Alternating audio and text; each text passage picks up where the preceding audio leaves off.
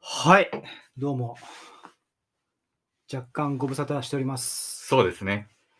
えー、岡本敏弘と申します。船山洋介と申します。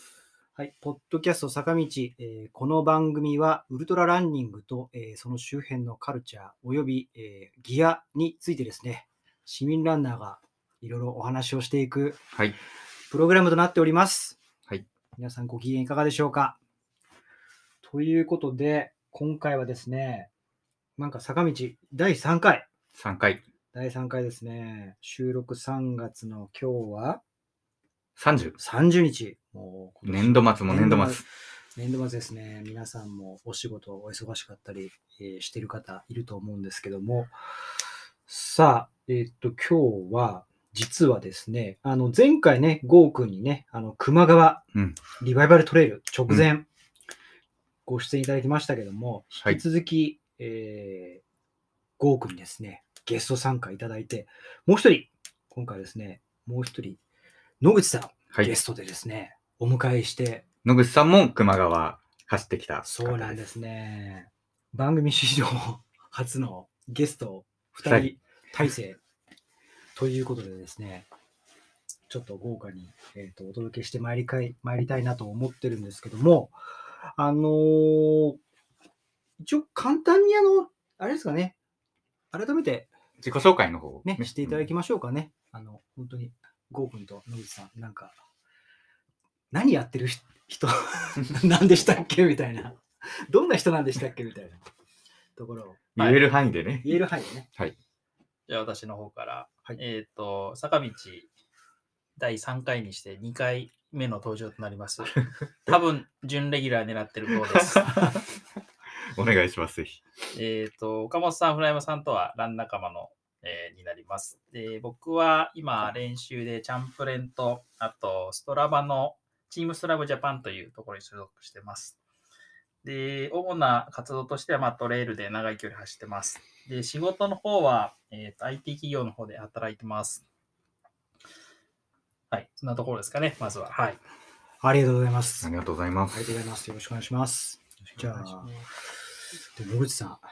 はい。えーっと、野口です。この度はお招きいただきまして、あの怖いもの見たさで来たら、結構しっかりやってるんで、ちょっとびっくりしちゃってるんですけど。えーっと、自分は、あの、えーっと、船山さんはいとは、えーっと、結構長いことを実は走ってる、えー気持ちがありまして、うんえー激坂はいですね。船山さんが自主的に、えー激坂を引き継いで以来、えー結構2人とか3人で走ったり、細々と、えー、激坂をつないでき、えー来た、えー仲間の一人という感じですかね。で、えっと、まあ、ランは結構トレイルをべ、えっと、中心に長い距離を、まあまあ走ってる、えー感じで、で、えっと、まあ、今回の熊川で100マイルは、確か6本目ぐらい。おすごいすごいですね。あと94本ですね。誰かじゃないですけど。じゃないですね師匠じゃないですか。という感じで、まあ、お仕事は、えっ、と、ネイティドっていう、えーアメリカのブランドとか、えっ、と、ヨーロッパのブランドなんかの、えースポーツギアとかを輸入したり、えーしています、えーはいよろしくお願いします。お願いしますよろ。しくお願いします。ね。いや、後ほど2人にはですね、たっぷり時間をとってたっぷり時間をとって本編で、あの、熊川から帰ってきた男たちという、帰ってきたウルトラマン的な。そう、帰ってきたウルトラマンね。はい。それちょっと意識しました。あそうなんですね。はい。実はあの、ウルトラマンセブンが大好きなんで。あは、いそうなんですね。あのということでね、はいあのお二人にあの熊川リバイバルトレイルの、まあ、参戦期ということで、ちょっとお話しいただこうかなとはい。思うんですけども、えっ、と、番組の恒例で、坂道ニュースヘッドラインはい。ということで、直近のランニング界隈のニュース、ニュース。何かちょっとやっていこうかなと思うんですけども、船山さん、はい。まずは、私、この間ですね、はい。先週末ですね、まさにね。先週末、はい。金曜日の夜、夜。船山さんとはい。大内さんと、大内さんと、はい。私、不詳、岡本が、ね、派説では、あの、雪が、雪があの高いところ積もってて、はい。なんかね、今日もね、写真見たらね、割とアイスバーンになってあて、、そうなんですね。溶けてたっぽいんで、はいまあ僕のあの、拙すぎるあの、山岳テクニックだと、はい。す滑って絶対死んでたんじゃないかっていう気もしないではないんですけど。まあ多分これ、前回ぐらいから言ってる、派切ねコース練習でやるぞって言ってたやつの下りですね。そうですね、うんあれが前回放送でしたからね。はい。まあ、あの、高尾でね、オーバーナイトっていうことで。そうですね。派切ねコースはちょっと山深すぎて雪が怖いので、高尾に。ですね。小笠原林道から入って、まはいあちょっとね、陣馬山の周りをぐるっと回って戻ってくるみたいな。いや、なかなかでも、ね、あの、コースディレクターの岡本さんが作ってくれたコースなんですけど、パンチがある、登って降りて、登って降りてみたいなのを繰り返すようなコースでしたね。まあね、コースディレクターでコース引いた自分があの、2周目入ったあたりでだんだんだんついていけなくなって、スピードがダウンして、船山さんと大内さんの？背中を追いかける展開で、はい。もう2周半分ぐらいで僕はあのもうパワーダウン著しくて、ちょっと全くついていけなかったんで、ちょっとエスケープしちゃいましたけど、あ朝。いや、あの、もともとの予定がだいたい69キロぐらいかなっていう予定でコース作っていただいて、2周するコースだったんですよね。はいはい。1周目終わって時計見たら37キロになってて、いや、これ74いくよな、これ、このまま走ると。いや、大丈夫かなって思ってたんですが、案の定、きつかったっていう。まあ、ぶっちゃけあの、あんまり数キロぐらいの誤差は全く気にしてなかったって いう感じだったんですけど。まあ、結局僕らも2周はせず、ちょっとカットして、最終的に72キロぐらいだったんですかね、確か。あ、そうなんですか。はいなるほどね。累積は1500 3500ぐらい来ましたねはいうんいや、でも後ろから見てて、船山さんとあとね、船山さんがそう強いのは、そのもう別にもう、今更言うまでもないんですけど、大内さんがね、大内さん、すごいでぴっすね。たりついてってね、どんどんどんどん離されていくんですよ。僕はもう一生懸命走ってんのに、なんで離されてんだろうみたいな。大内さんもあの、激坂メンバーで、ね、昔一緒に練習していて、なんか最近は全然走ってないとか言ってたのに、いや、なんかキレキレな、あれは、あれですよ。あれはあれですか？あの試験の前に、いや、全然やってないよみたいなこと言って、全然ダメだったけど88点ぐらいのやってんじゃんみたいな。持久走一緒に走ろうって言って先行っちゃうタイプですかね。大内さんもぴったりつ、ぴったりついてね、はい小笠原林道でどんどんどんどん離されていく。大内さんのランナーとしてのね、はい。実力の高さが伺えるといういや大内さん山強すぎですよ。いや、本当強かった。はい。うんいや、かなりでもねあの、意識してついてってるなっていうのは僕、後ろから見て、はい。あの分かったので、いや、これはやっぱ、まあ、船山さんもさることながら、その大内さんの UTMF、はい。非常に期待がそうですね。持てるんじゃないかなというふうに思いました。はい。はい。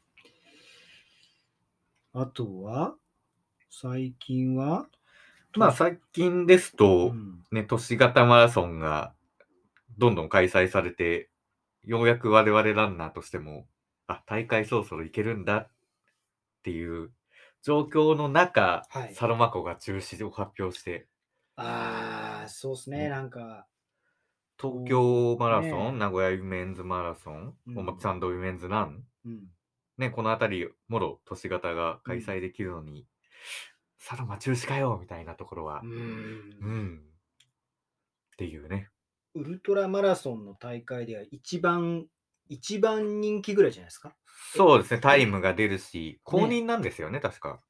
なんか、非常にあの、100キロの。うんうんまあ、ちょっと地域的な問題なのかう、んうん、あの、なんか、ネット見たら書いてありましたけどね、その非常に、えっと、地元が北見市でしたっけ？えっと、まあ多分、何しかにまたがるんじゃないですかね、やっぱり。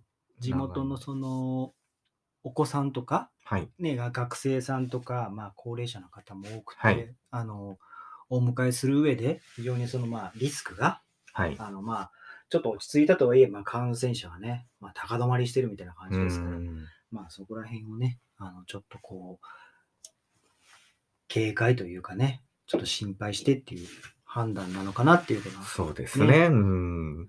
非常にあの、まあ、できる、やる自治体とやっぱりこうできない自治体ってところで結構分かれてるそうですね。なーっていう感じがね、うんしましたけどね。まあね、うん言いたいことはいっぱいありますが、まあね、まあ、うんまあまあ、しょうがないのかなと。人数も多いからね。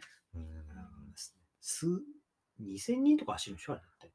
どうサロマどんぐらいですかねそそ500人じゃないですよね。ってね結構多そうなイメージがしますけどね。人気レースだから、まあまあっていうね、うん感じですわ。でもまあ2000人もマラソンに比べたらね。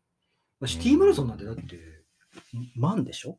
そうですね。うんまあね、あの東京マラソンもね、あのノーマスクのランナーが街中を。街中を走るって言ってね、非常にあの批判がね、する方もね、結構いて。まあでもそんなにです。僕のイメージよりは全然少なかったのかなと思うのと、2週間経って、まあ爆発的に何かが起きたとかうん。もなかったので、うん。うんまあね、それはね、人それぞれ、まあいろんな考えがあるから、うんもう、なかなかって感じですけども、まあ、ね、トレイルランニングはまあちょこちょこレースがね、もう復活し始めてるんでね、そうですねはい期待大というところで、うんですね。あとは、まああの、バークレーマラソン、あ、ちょっと前になりますけど、3月の？あれ、いつで頭した？頭じゃなかった？でも東京マラソンあたりじゃない？そう、3月の頭だったと思うけど、ね、あの、井原さんがね、はい。あのー去年はね、出れなかったですけどね。あの去年は中止でしたっけ？去年はやったんだけど、アメリカの人だけ？そうそうそう、ドメスティックの人だけだったうから、あのん今年はなんかその井原さんのポッドキャスト、はい話してましたけどあの、インターナショナルの選手が解禁になって、はいまあ、わっと集まってきてう、ん有名選手が、今年はすごかったんですけどね、メンツが。豪華だったんだけど、完走者ゼロ。ゼロ。今年もバークレーマラソンが勝ったと。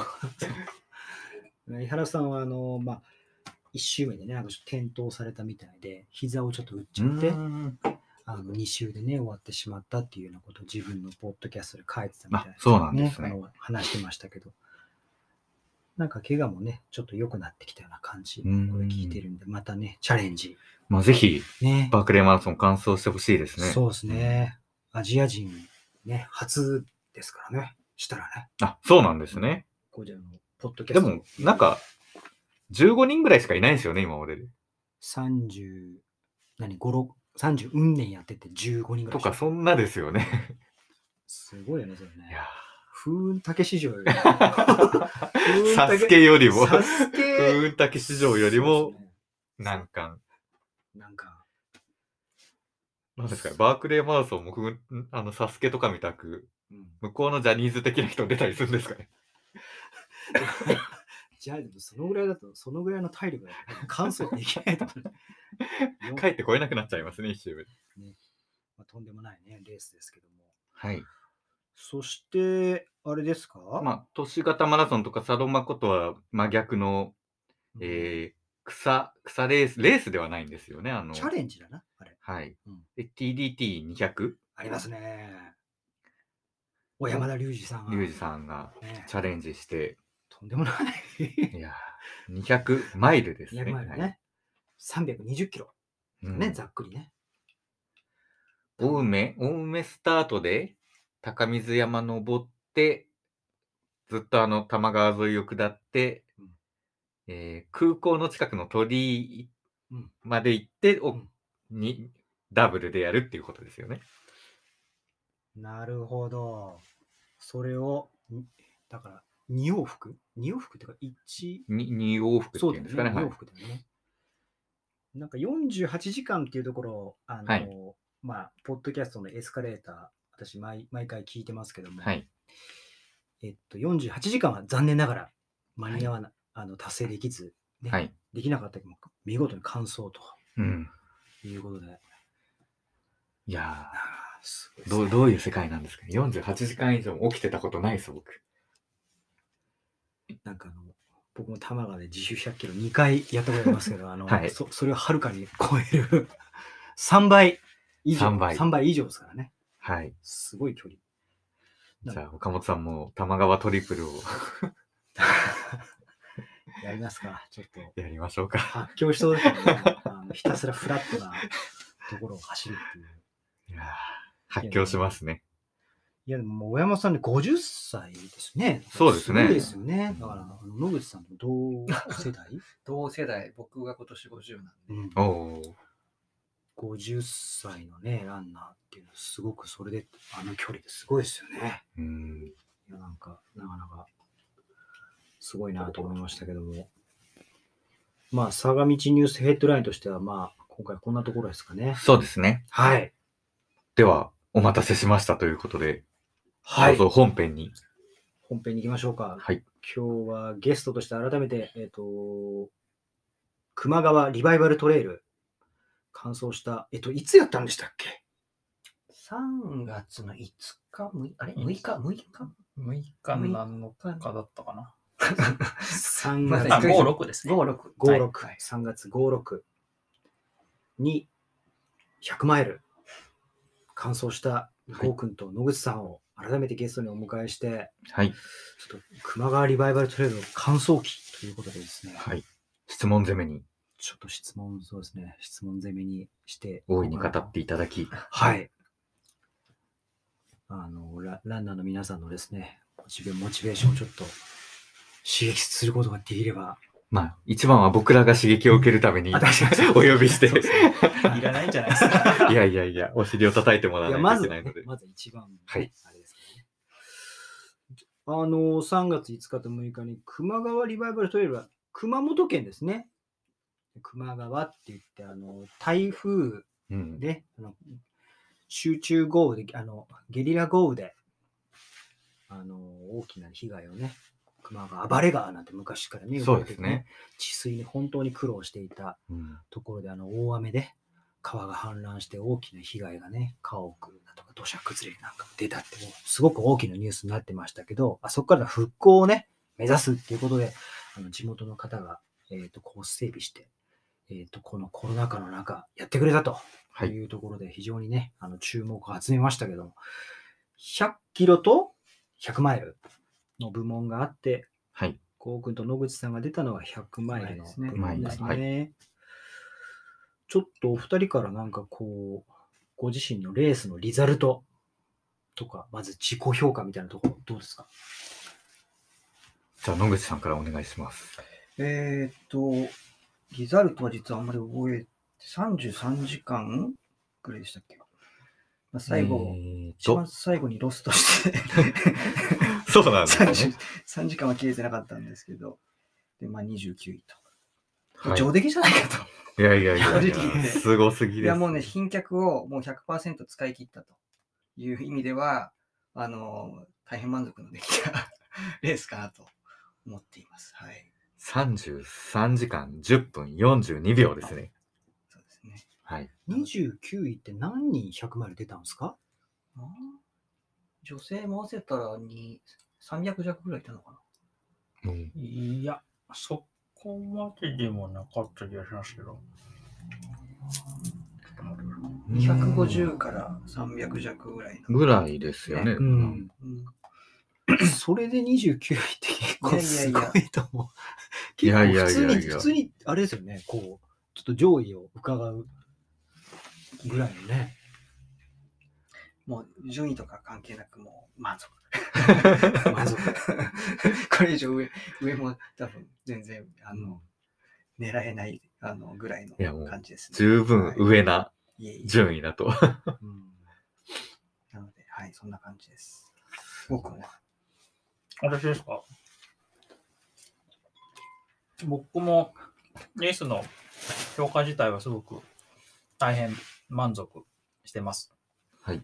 うん、目標が安全に走り切るだったので、僕としては、あの、そこで100点と、あと、まあ、これからの100マイルに向けたトライアンドエラーがいろいろ試せてう、んその学びがあったんで、プラス20点で、120点。120点でございます。入りました。120点すごいですね。120点ということは、あの、岡本さんの好きなグッズを1個持って帰れます。サイズが合えば。嘘です、冗談です。まあこの部屋にね、岡本さんのグッズがたくさんあるので、なんか散在したね、あれがありますけど。はい。えっ、と、前回の放送を聞いてた人は、あの、わかると思うんですが、郷さんは骨折して1ヶ月？そうですね、ちょうど1ヶ月と3日ですかね。肩を骨折していて、それで100マイルエントリーして走るという暴挙というか、そうですね。まあ、そうだね一般的に言うと暴暴挙ですね暴挙なんだよね。ひいき目に言っても暴挙だと思 まあ、見習っちゃいけないやつう。ですね。真似しちゃいけなはいい。特殊な訓練をしているので、良い子の皆さんはってやつですね。はい。なんか、そのちょっと身体的なね、話はちょっとまた後ほど聞こうと思うんですけども。はいあれですか、熊川ってなんか結構聞くところで結構走れるコースだなんていうふうなの、漏れ、漏れそうですね。伝わってきますけど、あのーどんなレイヤーコースでした？実は自分もあの向こうに行って 初めて知ったんですけど、うん。まあ、トレイル率30%ぐらい。あ、そうなんですね。う、うん。まあ、非常に、まあ、残りはだから林道うん。と、えーロードっていう、ちょっと意外にあのトレイルではない、えーうんコースで。うん。で、しかも最初の一発目のあの一番長い登りは、もう全部あのロードでこう登り詰めるっていう。へえ。峠走的な。うんそうですね。はい峠走もあんまやったことないんですけど。あの、路面が確かにロードではあるんですけど、はい。はいはいはなんですかね、こう、確かに走れる、そう路面で判断すると走れるんですけど、い。はい。はい。はい。うちの周りはみんなあんまり走れなかった。走れるって嘘だろうって言ってて、結構傾斜がきつかったりとか、なるほど、なるほど、なるほど。まあ、ロードはロードなんだけども、うんうんこうずっと上りですごい傾斜がきつくて、いや、ここ走れないじゃんってか、なるほど。へえ。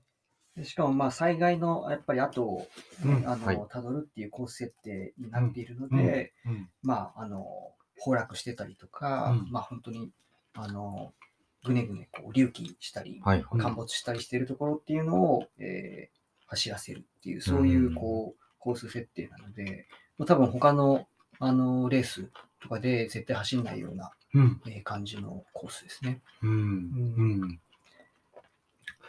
あの、まあ、そこはね、あの、今回のレースで非常にあの、こう、よくね、言及されてたところで、なんか災害、なんていうの、そういうの、災害、災害ツーリズムっていうんだっけ？そういう言葉とかもあったりとかして、その、まあ、観光っていうとちょっとあの、語弊があるかもしれないけど、こう、かん戦績とか、その、災害の被災地とかをその、まあ、こう、外から来た人たちが、なんか、ツアーで見て回っていくっていう、うんそういうちょっとこう、ね、性格もあったっていう感じなんですよね、レースを全くそんなそんな感じなんです。ううん。ん。でで実際その見てきたところっていうのは、本当にあの、うん。え、これって、あの、ね、つい1ヶ月前ぐらい起こったんじゃないかみたいな、うん。はい。なんかそういうあの感じのこう岩とかうんうん。石とかが散乱してて、へー。結局ね、あれからもう2年も経っているのに、うんうんあのそういう状態うんだっていうのがすごく印象的だというか、なんかそのやっぱり、あの、まあ、ここ災害、あここ最近はやっぱり災害ね、いろんなところで、ね特にね、地方で起こったものっていうのもいっぱいあると思うんですけど、もう多分、あの、こういう風景っていうのがそういう各地で、はい。まあ見られるんだろうなっていうふうなそういう想像がやっぱり働きますね。なるほどね。そこにこうん。う、ね、あの真っ先にこう全部こう、ね、お金がいって、うん。もう何もかも、あの、元通りになるっていう、そういうことじゃないんだなっていうのはやっぱり走りながらやっぱり思いましたけどね。うんやっぱあれなんですか？石、岩とかすごいんですか？いまだにこう、手つかずみたいな感じなんですか？ね、本当にそんな感じだよね。うん手つかずでしたね。うん。土砂崩れとか、こう、そう、土砂崩れの横何回通ったかわかんないですけど、うん。あ、え、ここ撮って大丈丈夫かなみたいな。うん。へ言ったら怒られるかもしれないですけ夫ど、うんあの、僕らが走ってるタイミング、もし地震とか落ちたら、うん。結構危ない気がします。あそっかそっか、そのぐらいあれなんだ。インフラがダメージ受けたまんまなんですね。ー。へんかとりあえずちょっと、あの応急処置でなんか鉄板置いてあの走れるようにしたみたいなところばっかりだったね。ううん。んあ、でもやっぱあれだ、そのやっぱこう、ニュースとしてはほら、もう、まあ僕もニュースの仕事してるからもう、今だったらウクライナの話とかね、まあ、ちょっと前でコロナとか、いろんな話ありますけど、こうはい。どんどんニュースって風化してっちゃうからね、うん。はい。そのそういう傷跡がいまだにそうであるってことは、まあ、あんまり報道もされなくなっちゃうんですね。あもうあそこってもうなんかあの、ね、自分の記憶からも薄れてるけど、多分治ってんだろうなっていうのが全く違うっていうのがなんか結構印象的ですね。うんですね。そうか、そうか。まあ、そういうちょっとコースレイアウトの中をはい。走っていくという。だから、ロードは結構シャドウがあったってことなんですか？いや、結構。走れない？走れないぐらいのシャドウ。もちろん、川沿いとかは平らなんですけど、うんその後の登りがずーっとこう、ロードで結構登りで、はいでそこから山道がつながってみたいなのが多かったりとかで。ううんん。そこで結構飛ばしちゃうと、なんかやばそうだぞ、みいや、たいな。僕ね、ぜひ岡本さんに飛ばしてほしいですね。絶対潰れるでしょ。じゃあ岡本さんのチャレンジ2つ目ですかね。まあ、走ってみたいけど、玉川トリプルに続い絶て。対潰れる。なかなかきついっすよ。きつい。結構じゃあ、ヤビツ峠とかのああいうシャドウよりも結構シャドウがある感じなのかな？あ、でも似てますけど、もうちょっとあるところもありますね。うん。なるほどね。結構工程表でドーンと登るところは、まあ、うん。あの、特に本当に前半、まあ、とかも、大部分はロードだね、うん。ドーンと登る感じだから、うん。結構そのロードが予想よりも多いぞみたいなことで結構戸惑ってるとか、なんかそれありました？反応とか、ランナー、そうですね、まあ、あの聞いてて、え、こんなにロード多いの？みたいな感じはちょっと。あったと、7割うんロード林道ってことですよね。そうですね。うん。だからもう100キロ近くってことですよね。うん。トレライオンシューズだと割とね、結構、ちょっとは、逆に言うとちょっと走りづらいななんて人もいいるかもしれないです。うんどうどうだろうね。いや、まあでもね、林道もあるし、うんあとね、上りは別に、あの、ロード、あの、だっけ、ロードのシューズでもまあいいでしょうけど、まあ、下りになったらね、やっぱうんまあねり、あの、やっぱりトレイルのシューズじゃないと、やっぱり、うん。まあ無理でしょうけどね。うん。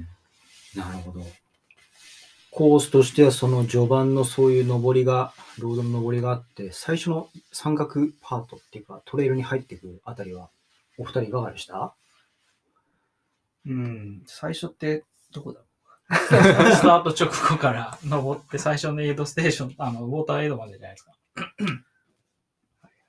僕はかなりのんびり歩きながらとか、うん。早歩きでうん。進んでましたし、うんうん。あの、ちょっとまた話戻っちゃいますけど、そのタイミングで地元のランナーの方から、実はこのコースロード多いんだよってはい。聞いてて、うん。よっしゃーって心の中で ガッツポーズしてましたね、僕は。トレイルパートは結構走れるんですか？トレイルも。う。ウェールパート少なすぎてそんな印象がない。あ あ、まあ確かにそうでですすね。そうなんだよねなんか骨の上だったりとかはあって、うんまあはい走れたりする部分も多かったかな、多分。うん。なんか危険な上りとか下りとかはあんまりないような。これ少なかったイメージですけどね。うんでもまあ、あへの、ーなんだろう、あの、ね、トラワースみたいなところでね、結構、うんうんうんあの、狭い、うんね、トレイルとかで、うんまあ、夜間とかでちょっと危ないなと思ったところはまあうんあったけれども、うんまあ、それは別にその大会に多分限ったことではないと思うので、で、あとはまあ、あの、まあ、夜間はあのリフテ、リフレクターがね、あの、うん。マーカーがリフレクターじゃなかったんで、はい。あの、ライトを照らしても反射して帰ってこないんで、でそこで僕はあの何回かロストして。なので、そのコースレイアウトというよりは、そのマーキングで、あの、ちょっと、あの、見つからなくて苦労したっていうところは、うんちょっとありましたね。はい。はい。では、熊川リバイバルトレイルの2人のですね、今回のレース戦略はい。っていうところをですね、ちょっと2人でお話ししていただこうかなと思うんですけど、野口さんからちょっとどうですかね、はい今回事前にどんな戦略を持って臨んだのか。えー僕はもう、えー2、3年前からもう戦略は毎回変わらないんですけれども、はい。えーひ一言で言うと、身の丈に合ったうんレース展開。右だけ。ということで、うんまあ、自分のあの足とかその能力を全部こう、はい。あの使い切って高望みをしないっていううのを、んうんですね。で、具体的に言うと、えーまあ、えー上りを、えー極力登らない。うんうんで走らない。うん走らないですね。うんで、えーまあ、自分の賓客で、えーどんだけこう、えー登っても、えー先に売り切れて、まあ後で地獄を見るだけという。まあ、い毎回、いずれにせよ地獄は見てるんですけど。もう一つは、うんえっと、えーまあ、今回結構標高が1500メートル以上ということで、まあ、うん。はい南とはいえ、うん。えーまあ、時期的なことも考えて、うん。結構、うえー寒さが、えーきついんじゃないかっていう、まあ、予想も、まあ、ちょっと読めないところがあったので、うんで、まあ、あの一方、その自分はあの体も小さいし、で過去のレースからすごくその寒さに弱いことが分かっているので、うん。まあ、あの必要、えー以上に、まあ、その寒さ対策をする。うんというところですね。で、具体的には、えーレイヤリングうん。を、えー結構過剰に、うん。まあ、やっぱりやっていくうん。というところと、うん。あとは、まあ、えー寒いとその体温維持が、うん。えー大変になるので、うん。まあ、その分多く、えー、とエネルギーを取らなくちゃいけないので、まあ、定期的にあのちゃんと、えー必要カロリーを取っていくうんっていうところと、で、それもまあ、えっと、今回、あのトレッキングポールが使えるっていう、すごくその、えーランナーにとってはありがたい、はい。えーコンディションだったんですけど、ただその一方、あの両手で、えーポールを持ってると、うん。あの補給がしにくいうん。っていうことがあって、で、それ面倒くさがってるといつの間にかハンガーノックになったりとうん。か、そういうことが、あの、はいはい。結構あるので、はい。はい。で、そこをその回避するために、えーまあ、なるべく、えー楽な、えー補給手段っていうのを、うまあ、うん。えー事前に準備して、うん。えーやっていくうん。とはい。いうところですかね。具体的にはやっぱり、あの、飲み物ので、あの、カロリーを取れるように、ある程度のカロリーを取れるようにするのと、うんうん。あとは、まあ、えっ、と、ジェルの、あのをこう破って、うん。一個一個こう飲んだりするのがすごくグローブもしてるし、確かに。はいで、それをそのトレッキングポールももっともやるので、はいすごいめんどくさいので、うんうん。まあ大体サボるなと思って、うんでそこは全部こう、ちっちゃいフラスコに入れて、うんうんうん。で、それを回避するっていうところだとうか、ん。あとはまあ、えーエイドステーションで、うん。えーだんだん固形物食べられなくなるのを、うん。えーおにぎりにこうお湯もらってこうお茶漬けみたいにしてこう流し込んでたりとか、はい。あまあ、なるべくこう体を温めて、うん。あとはまあこう、えー飽きないように固形物もちゃんとこーうん。う、えー食べられるようにしたりとか、うん。でそれでまあ、えーまあそういうそうは言ってもねあの全部失うカロリーはあの取れないですけど、うんうん。まあ、なるべくこう体が動けるようなうん感じにやっうんぱりしていくっていうのが、うん。えーまあそんな感じでしたかね。うんはいうん。うんなるほど。じゃあ、ほぼほぼ、あれですか、ドリンクミックスとジェルとエイドの固形物を、まあそうですね。取っていくっていうようなはい。スタイル。で、今回、あの、事前の情報を見たら、結構、エイドのあの、食事がすごく充実してたので、はい。うんうんね、それで結構食べられてるね。そうですね、多かったですね。うんうんしっかりと。だからまあね、途中ジェルジェルを、えっと食って、それで、うんえっと、エイドのね、結構うん向こうの名、ね、あの、名特産物とかね、うん美味しくいただいて、でそこで一回止まるんで、まあその中でもこう、また自分の持ってるジェル流し込んで、うんうんまあ次まで持たせるみたいな感じですかね。うんうんうんうんなるほど。食べ物結構美味しかったですか？エイドの。美味しかったです。うまかったですね。ねうん。めっちゃうまかった。どんなものが出たんですか？ジビエバーガー。ジビエバーガー。ジビエバーガー。すげえ。結構ボリュームありますね。なかなかパンチありましたパンチあるよね。結構、え序盤だったら結構食べれそうですけどね。そうですね。一番最初の A1 かなんかですよ、ね。はい。じゃあ結構パクパク食べてましたね。じゃあ、じゃあ食べれそうだね。すごく美え味しそう。めちゃめちゃいいですね。めちゃくちゃ良かったです。え、実は今日用意したよとかないですよね。ね 残念ながら冷凍保存できなかったんですよ。ガラガラ。え、鹿肉？ジビエバーガー。どうなんだろう。鹿肉？ちょっと肉までは確認しなかったですけど。ううんん。鹿だ、鹿かイノシシですよね。ねジビエっていうぐらいだからね。うん。それは本当嬉しいですね。うんなんかね。うんあと、ね、カレーとかもありましたしね。はいはい。ポトフみたいなのもありましたし。あそれはね、おいね、すごくあったかいし、うんね、消化にも良さそうで。いいですね。え、野口さんはジェル何本ぐらい飲んだんですかジェル、フラスコをはい。3つ持ってって、それでそんな中多分1本平均 4, 4本ぐらい入ってるんで、それだけで多分12本12ぐらいあって、うんうんで、多分その倍ぐらいは、あの、持ってってると思うんで、はいまあ20、30弱ぐらいは持ってったかもしれない。持ってって食べてるかもしれないですね。あと中で、まあちょっと、エネ餅みたいな固形物だとか、あとなんだろう。うん。そそんな感じなのかな。まあ、いほぼほぼ取ってたのは、まあ、ジェルと、で、途中でモルテンが、はいあの、なんか出たりとかしたので、あ、そうなんですね。そう、え？モデルテンの、あの、エイドに？そうそう、ドリそんンクでな高級品が、うんうん。そうモモルテンジェルです。あれいや、高いね、モルテンドリンクの方。へー高い高いよね、あれね。高いよあれそういやそ、モルテンジェルとか800円とかしますよ高いね。高い高い。うんねでも、なんかその終盤で出ると結構、あの、味が結構もったりしてるから、そうですよそうね。だね意外とこう、きつい。ううんん。いや、ちょっとこの前、高を走った時に、10本目ぐらいでもうい、もう食べたくないと思っちゃって。うん。いや、でもそれ30本ぐらい食べないと無理ですよね。1時間に1本でしょ？だって1時間に1本計算とかですねだからさんだから30本用意したわけですよね。うんいや、厳しい。野口さん何本目まで食べれました？おおえ、おえ、おえってならおえっなかっぷなるのはた。、うんやっぱりでも、ね、15から20ぐらいまで行くと、うん結構いいゲップが出てくるんですよ、ね。おージェル味のある感じの。ジェルでジェル味今回ちょっと、ね、ちょっとあの、脂肪の話になっちゃうけど、はいまあトイレ結構行ってたんですよ。はい。はい。結構うん、僕はあの、あの、改便派なんですけど、うんはい。もう最初のエイドから多分、どのぐらいかな。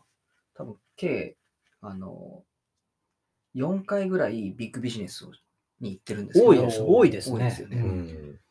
でも、あの、ジェルしか食べてないんで、うんあの、出ないんかよね。出てるのはなんか宇宙人みたいなしか出てこないんで。優勢からの物体、うん優勢からの物体 X 的な。ドラクエのモンスターみたいな感じ。なるほど。でもなんかこう、お腹はね、ちょっと、なんか、出してほしいみたいでもそれはね、内臓が動いてるってことだから、うんまあ、やっぱり非常にあの元気だっていう、ね、な。ことといいんですよね。なるほど。まあ、あの、上り下りみたいなのありまして、そのさっきね、序盤ずっと上りなんかありましたけど、野口さんとしては、あの、上りは徹底的に歩く、決めていたのかな？んか、そこら辺のペース配分っていうのはどもう、あの、その今回、あの、うん。結構、防寒タイツみたいなのを履いていったんですけど、それって、はい。昔はもう本当、パッツンパッツンで履けなかったやつだったんですよ。チャックが閉まんない。うそれが、スッて履けるぐらいの品格だったんで、これはまずいなと思って、もう本当にこれ、これで足を酷使したら、もう本当に終わるなと思ったんで、まああの、ね、他のあの若い子とか、まあ女性に抜かれても、うんこうそこはこうぐっと我慢して、うん、あの、こうやってこ大人のう、余裕だ。して、大人の大人の余裕ですね。そういう感じでこう、まあ、なるべくね、やっぱり足を、足をもう最後、最後でゼロにするみたいな形で、なんとか終われるようにうんうんですかね。なるほど。まあその前に終わってますけどね。じゃあまあそこはまあ、フラットなところもだいぶセーブしていくと。そうですね。ねはい。行きたいところを行きたね。いところは、うん。はまあ、いけないっていうのが先に立つんですけど。うん、なるほど、なるほど。わかりました。じゃあちょっとあの、ご5区の戦略は今回ね、肩の負傷、骨折がね、あって、1本ストックだったっていうところがね、まずあったと思うんですけど、以まあ前の戦略いかがだったでしょうか？もう総合的な戦略は、とにかく安全運転。安全運転うんうんまあ、滑ったら終わりなので、うんうんうん まあ、怪我悪化しないっていうところ、滑そう滑滑れない、うんまあ話じゃなく、滑れないレースみたいな話で、絶対に滑れない。滑れない。トレイルランニング。そうそう。っていう、まあ、大きい総合的な戦略があって、はいで、その中で、まあ、レース展開としては、そうですね、トータルで考えるっていうところを念頭に置いて、うん。私は下りはもう本当に走らなかったですね。うんうんあえて早歩きで、まあ、林道は少し走りましたけど、うんはいうんうん、まあ、上りも早歩きで歩いてうんかな。で、フラットなところは走ってましたね。うん。まあ、極力ダメージを少なくするってことを考えながら走ってました。はい。下りも、あれですか？結構抑えてた？もう抑えて、あ、なるほど、なるほど。早歩き。早歩き。下り走らないですね。僕走らなかったです。あ、それは、それは、もう、あの、賢明な。これは、うん。あの、一緒に走った方が一人途中でやった方いらっしゃいまして、はい。あの、特徴言うと多分すぐ分かっちゃうんで、ちょっとここでは言わないんですけど、はい。あの、インスタとかもやってたりとか、はあの、ね、まあ、いろんなところの有名な方のところにも出てくるような方で、はい。はい。で、その人は過去にも、確かマイルを8本とか、まあ本当に多く完走されてる方なんですね。であの話聞いてると、まあ、その人も曰く、やっぱり下りは、その人も目標が完走だったんで、はい。まあなんかもう完走職人みたいな感じなんですけど、はいはいはいはい。話をわかりましたね。わかりましたね。話を聞くと、やはり、もうあの、元られていく下りは走らず、早歩きで、もうそこは繋いでいくっていう方で。へえ、勉強になるな、それ。はい。で、本当にじゃあ、そうなのかと思ってうん、僕もその人とついて、本当に40キロぐらい多分前半ずっと一緒に実は動いていて、で、まあ、それをやっぱいろいろな話とかその場でこういろいろ本当にずっと聞きながら走ってると、うんうんやっぱり自分も結局後半になってからも、うんまあ本当に下り走んなかったですし、うんでもゴールした時全然、全然とは言わないですけど余裕ありましたし、へえっ、ていうところで、あの、やっぱりそれはすごく意味あったかなと思いますね。うん。へえ、勉強になるな、それ。あそうですね。ね。で、まあもちろん古山さんとかは、あの、上を目指すっていやいやいやいあや。れなんですけど、でも、そう。下りを極力走らず35時間台ですよね。そうですね、35時間台。いけるんですすね。まあ、で僕抑えて、本当に衝撃少なくってところを常にうん。頭に置いて走ってて、うん。で、面白いのが、抜いて走って抜いていく人いるんですけど、はい。大体次の山かその次の山で追いつくんですよ。うん。あ、そうなんだ。なるほどね。そうすると、その後じゃあもう一回抜くのかなと思ったら抜く方いるんですけど、うん。抜いたとしてもまた次の山ぐらいで今度僕が抜くと、うん。その後もう抜かれることあんまないんですよ。うん。なるほど。じゃあ、もうパワー使っちゃってそう、多るね、その分ね。使っちゃってたんじゃないかなと思いますけど、まあそういう人によってね、差はあるんで戦略もありますし。うん。特に距離が長いから、はい今回100マイルで。ね、20キロ、30キロとかのレースだったらね、もう下りなんかも本当にスピード上げるところだから、うんベアっていくんだろうけど、そこやっぱあえて走んないっていうね。はい。へー優しくいく感じですか？あ、もう優しく。うん 着地衝撃がね、やっぱりあるから、すごく足使っちゃうんですよね、うん下りはね。ああ、なるほど、なるほど。それは、その戦略は、じゃあレース中にその乾燥職人の方からはい。伝授いただきました伝授それはすごい、なんかトレイルのちょっといい話ね。はい。まあもうついてきますみたいな形で。まあ経験豊富ですからね。いや、もう話聞いいてると、あ、これは、あの、信用していいんだなとか、マラソンとかでもあるじゃないですか。うんうんうんなんか見てると、この人多分あんまり経験なくて飛ばしてる人なのかなとか、、こうベテランの走りしてるのかなっていうのが、やっぱ見てて、話とか聞いてると分かってくるんで、うん。あとこれもうせっかくなんでお世話になろうとはい。決めていきましたね。うん。なるほど。乾燥職人っていう人がいるんですね、世の中には。乾燥させるんですよね。ねえうん全然わかんないですねあ。の人確かあの、あの人、あれですよね。あの GPS ウォッチとか持ってないですよ、持ってないですねあそう持っ。てないですねそうはいそうそうあのね、非常にあの、そこら辺までこう真似するしてもいいかもしれまない。まだね、ちょっとそこにはちょっと経験値が足りない。全然もらえますよ。じゃあ今日はプレゼント企画。あ、プレゼント企画やりましょうか。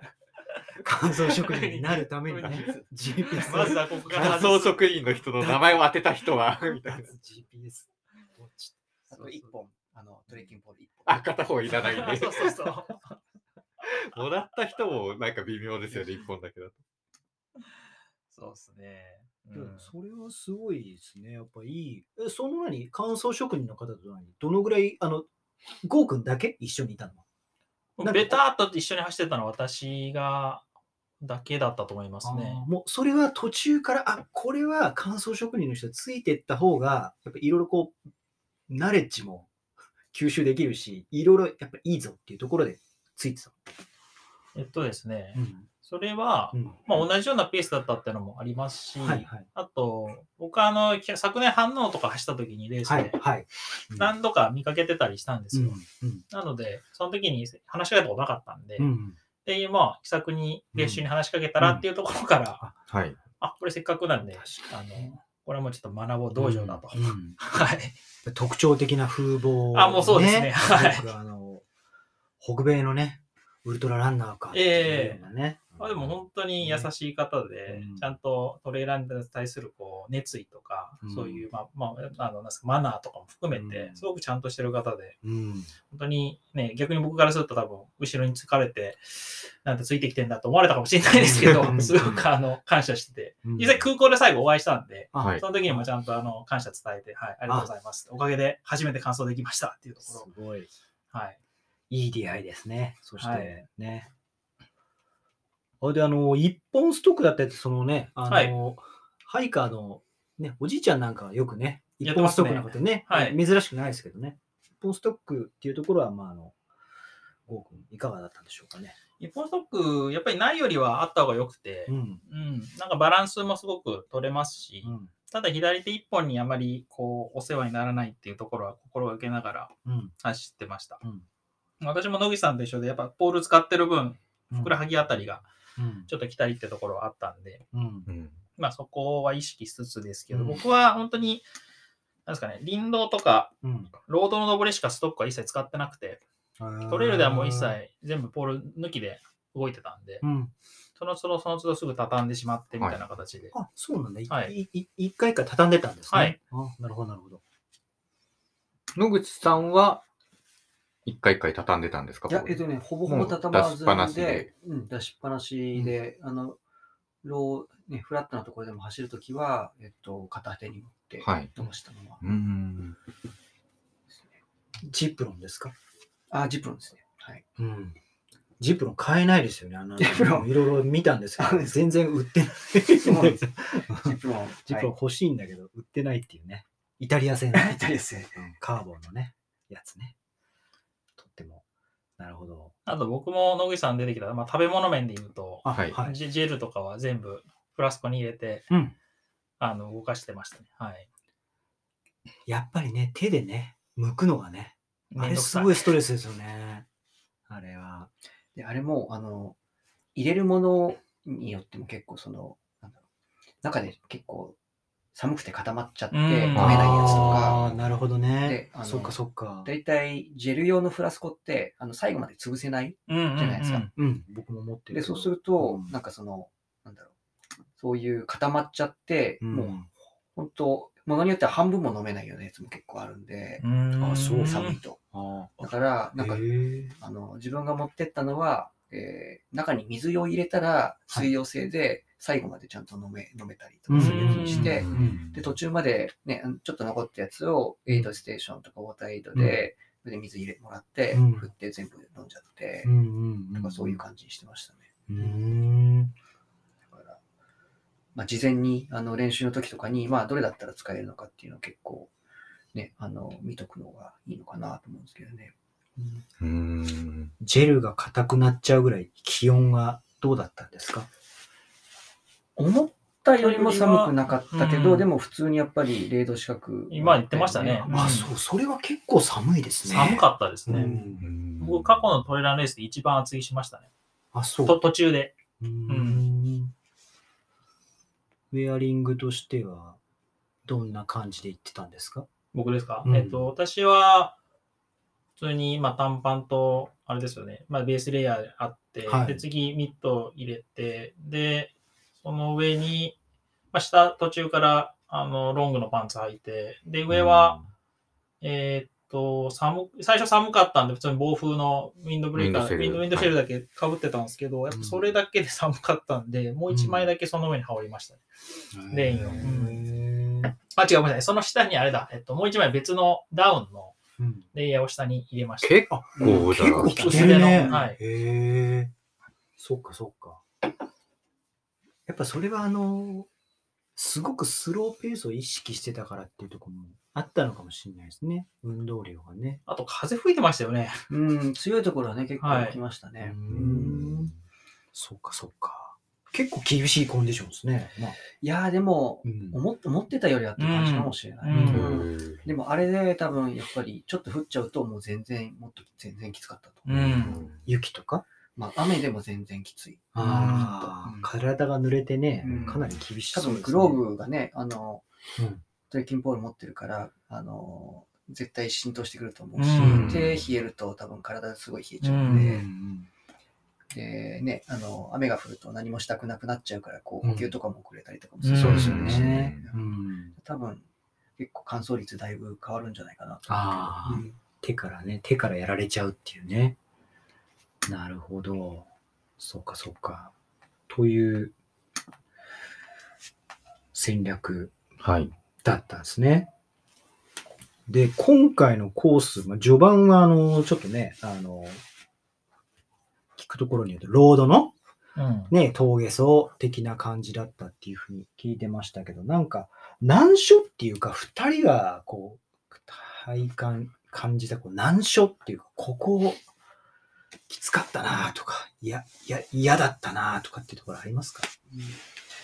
なんかこれ、そのね、さっきちょっと言ったかちょっと忘れちゃったんですけど、あの、まあ、最初からもう、これあの、トレイルさ30%だよって言って、一番長い登りも全部ロードで、うん。もうストックを使って、もう、あの、とにかくあの、愚直にこう登っていくことにすごい、もう慣れちゃって、うん。で、そうするともうそれ自体、まあ単調だけれども、うん。まあ、あの、あのテクニカルじゃないし、うん。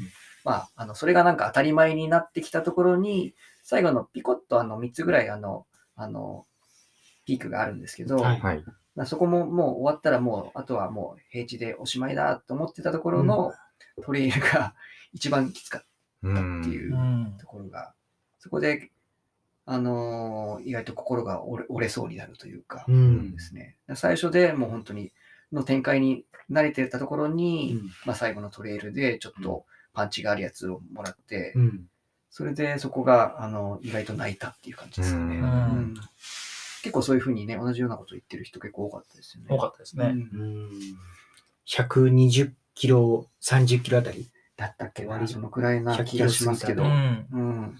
うん。ね。なんか別に高い山じゃないんですけど。どうですかねあの、500メートルぐらいの山ですそううんそうです。ああ、じゃあ140超えてからですねそう。なんですよそこをなんか、微妙、絶妙な場所に置いてくるな、それ。ちっちゃな、ね、や山エリアをなんか、あの、登っては、あの、下下らせみたいな。うん。そうですね。高低図だとまあ、最後ちょっとあるのかなぐらいな感じですけど。パッと見はそんな大きくないんですよ。うん。うん。うん。でも登り出すとうん、なんだろう、山の傾斜が、なんか、なんだろうな、あ丸いのかわかんないですけど、全然頂上見えてこないんですようね。頂上だみたいー。瞬間的な傾斜が一番きついのは多分そこな。だと思うん、そう思いますね。なるほど、なるほど。そうか、そうか。まあ、僕は別の場所がきつかったんですけど、おというのは？というのは？もしかしたらさっき言ったかもしれないですけど、はい。僕、右手が使えないんで、はい。ね木の幹を使って降りるところがありまして、はいはいはい。ほうほうほうほうほう。左側にある分には左側捕まえるからいいんですけど、そうか。右側に幹があって、それ使って降りるところが何箇所かあったんですよ。うんはいうんでそこも体ちょっと反転して、うん左手で掴んで、ちょっとお尻向けながら下降りるしかなくて、それが一番あの僕は辛かったです。難所でした。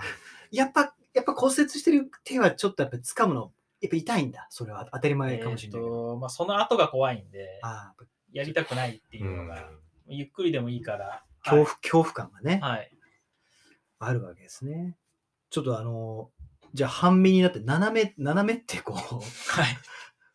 あの、丹波100の時の拓三さんみたいにならなならなかったですか？あ、でもあれの、あれのし、あれし、なんですか、ちょっと手前ぐらいな感じですね。あ、ほぼほぼ危ない、後危ろない、危ない、危ない、でも、で。も僕、顔はちゃんと谷を見て、はいででもちゃんと左手で掴んで、うんで、お尻向けながらこう降りるみたいな、ゆっくり。ちょっとじゃあ、あれですね、純、純拓三さんみたいな。潤太郎そうですねさんみたいなスタイルで。拓三さん、知らないですか？あ、で、今度、今度、丹波100見ましょう。すごいですよね今年のね、あのトレイルランニング、僕の上、まだ上半期ってまだ終わってないですけど、あの MVP、グレートレースウォッチャーとしても、拓三さん、ダントツっていう。トレイルですと。でちょっと、ね、危なかったね。こう後ろで転がっちゃったりとかするとね、結構ね。そうですね。まあ、そうしたらもうすぐ重心低くしてお尻ついて滑るっていう。あもうそこまでシミュレーションしてこ 柔柔道のね、受け身みたいな、ね。う。そうそうですだよね、それね。まあ、そもそもうん出ちゃいけないコンディションですからね。そうですね。う んあの、推奨はして、推奨はしてないですね。特別な訓練。訓練をしないと。うんそうか。そういうちょっとこう、下りでね、ちょっと難儀するようなところも。結構じゃあ激下りな。いや、そこまでね、多くなかったですけどうん、ところどころありましたね。はいうんなるほどですね。まあ、そういうちょっとコースの難所の話も出ましたけど、なんかこう、やっぱり30時間以上走ってるわけじゃないですか。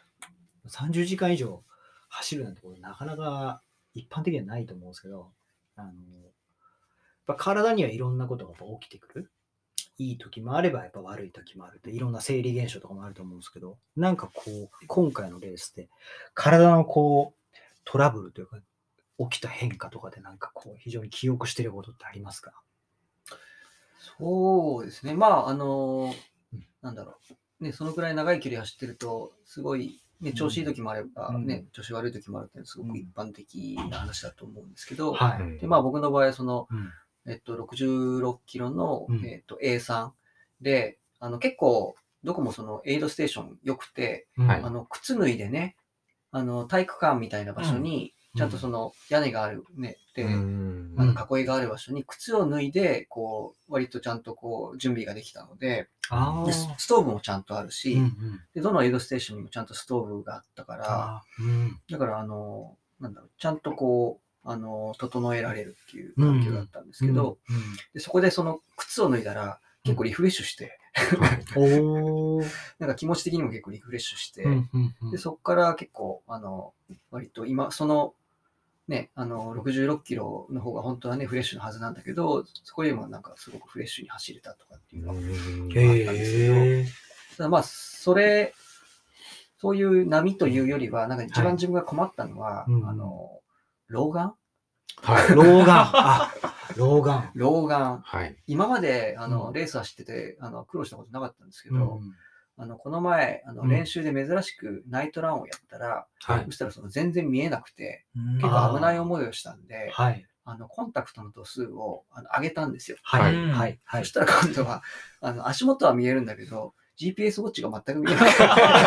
近くのものがね、遠くは見えるんだけどねそうあ、そうか、そういうか。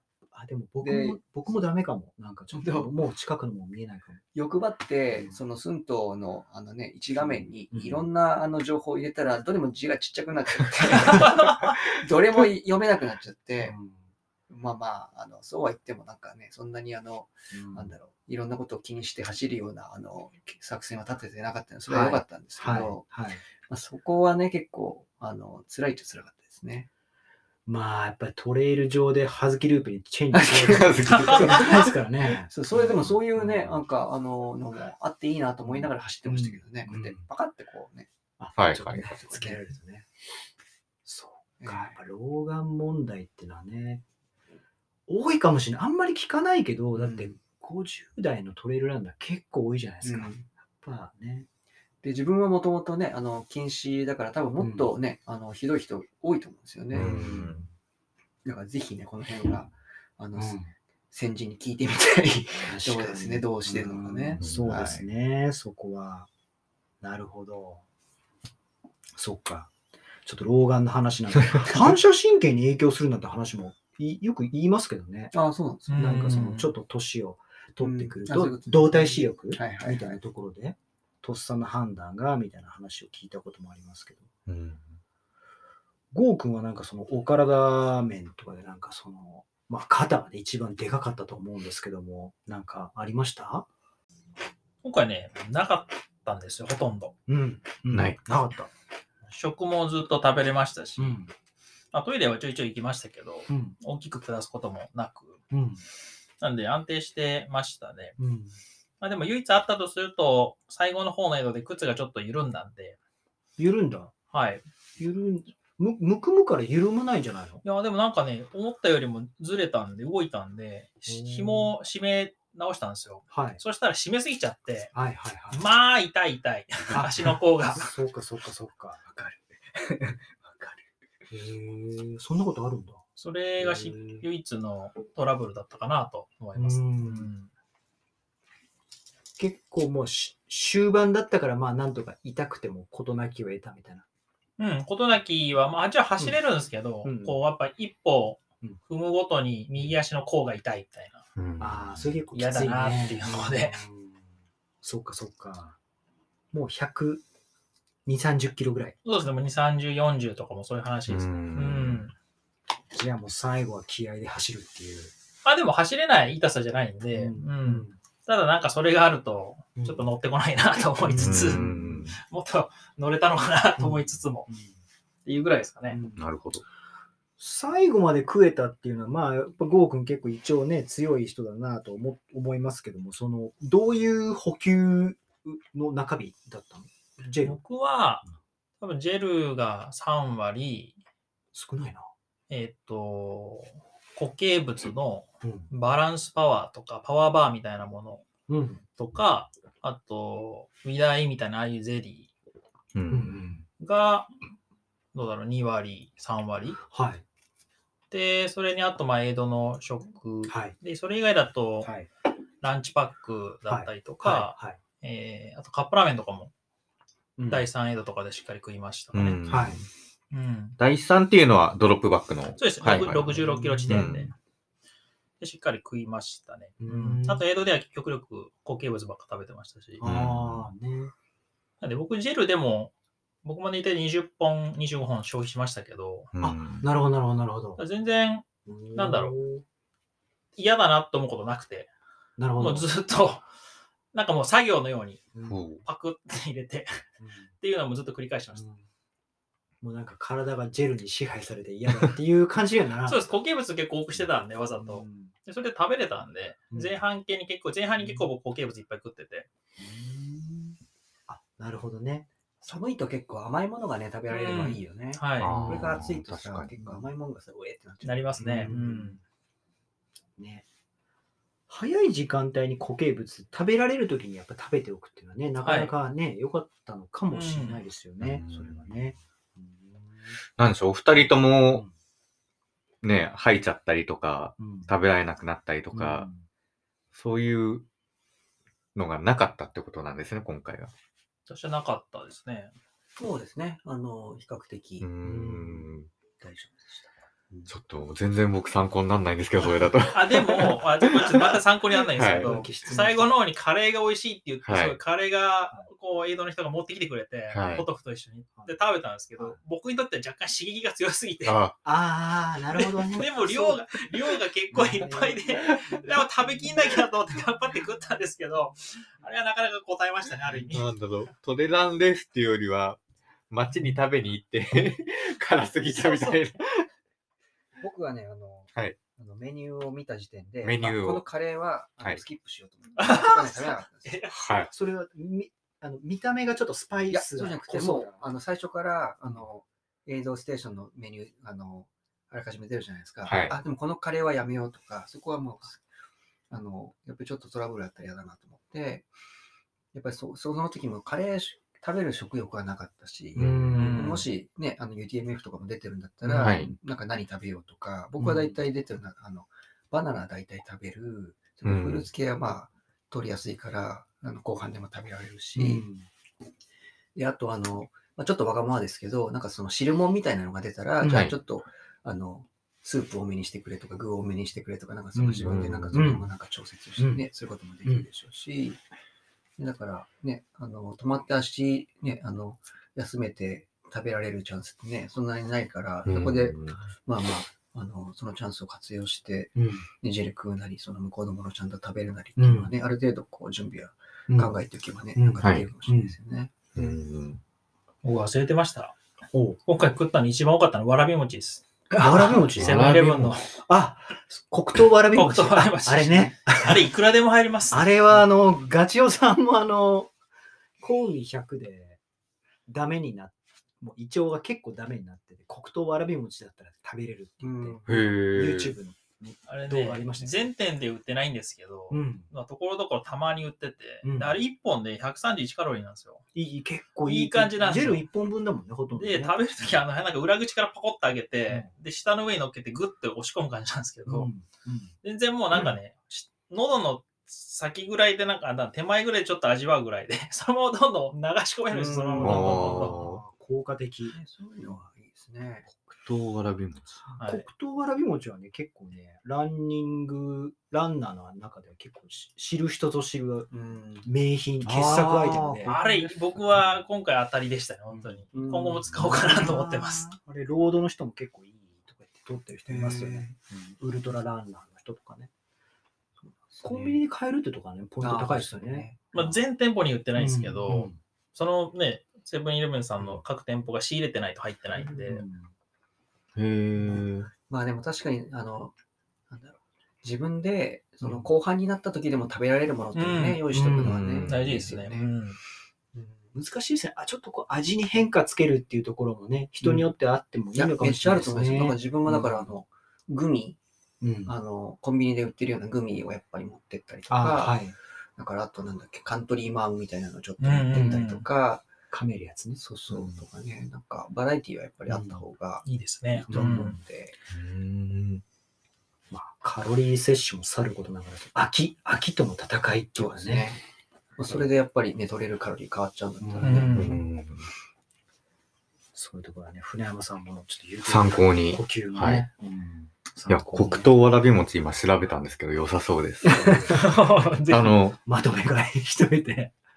グラム、グラムのあたりのカロリーがジェルと変わんないですね、ほぼ。そうそうそうそう、うんほぼ同じっす。で、ジェルの半額ぐらいそう、の値段安いんですよ、で買えるしかんもで。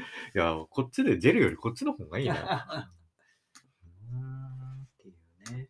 あとまあ忘れちゃいけない、あの、ね、コーラ好きはね、うん毎回コーラで、はい。ねあの100キロカロリーぐらいと。そうですね。うん僕はずっとやってました。はい。なるほどね。まあ、あの、でも、エイドのね、食べ物っていうのは、ね、結構こう、地方のね、レースとか出ると、やっぱ地元の人がやっぱりね、良かれと思って、こうい、いろいろね、こう、美味しいもの食べさせようと思ってね、出してくれるんだけど、やっぱり終盤だとね、結構 きつかったりとうか、ん。ありますよね。僕もね、神100のね、戻ってくるところ3周目で、なんだったっけな、ゴール地点かな、なんか揚げ物があるとか言って、揚げ物があるからって言って、いや、揚げ物ちょっと本当申し訳ないですけど、食べれないです、みたいな、揚げ物無理っす、みたいな、そういうのを持つ2個もあるんですようんね。普段だったら美味しくね、ね食べられるのがもとつ煮込みはなんかいけそうな気がします。いけそう。はい。ぼ僕ダメだったな。カレーもダメだった、僕も。もう無理って感じだった。うんおでんはなんかスープとこんにゃくだったらちょっと食べたいなと思ったけど、はい。ちょっとそこら辺はおでんはでもカロリーないですからね。ない。なんかまあ、あの、汁飲みたいな。あーうん。マリービスケットとかいっぱい出てたら結構きついね、終盤でね。えマリービスケットって。あの、すごいか買ってパッサパサなビスケット。何あのなんかこう、パーティー、パーティーとかのやつティーで。赤い箱のマリーって書いてある。あー、はいはいはい。友達ん家遊びに行くとあるやつね、小学校の時ね。ちょっと水分持ってく水分持ってくるやつね。しっとり系がいいですよね。うん。ちょっと系、ううんんそうですね。スパイスにこだわったカレーとかも普段は美味しいけど、ちょっと厳しいかもしれないですね。普段は美味しいうんなんかこう、TPO をちょっとね、もうちょっもう普通にあの美味しくいただきましたけど、そのカレーと一緒にポトフが出た時に、うんその中にウインナーが入ってたんですよ。はい。あおーと思って、あ、ああ、なんとなくわかる。早めにさっと僕はうん、カミカミで飲み飲み込みましたよ。なんか、なんでそういうふうに感じるのか、多分情報量が多いと、やっぱり処理できないんでしょうね。あの疲れてるから、はい脳がね、舌も。なるほどね。ウインナーは全然美味しそうなイメージですけど。でもあれ、ブスって刺すとこう油がジュって出るじゃないですか。はそれもあってちょっともたれるかなと。肉、肉汁がダメ、なんか肉汁結構きつそうじゃないですか。油が油がね確かにう。んうん脂質は大事なんだけど。はいうんまあでも美味しかったですよ。と、ううんん、美味しかった。まあね、そういうのちょっとね、あの補給面はね、はい。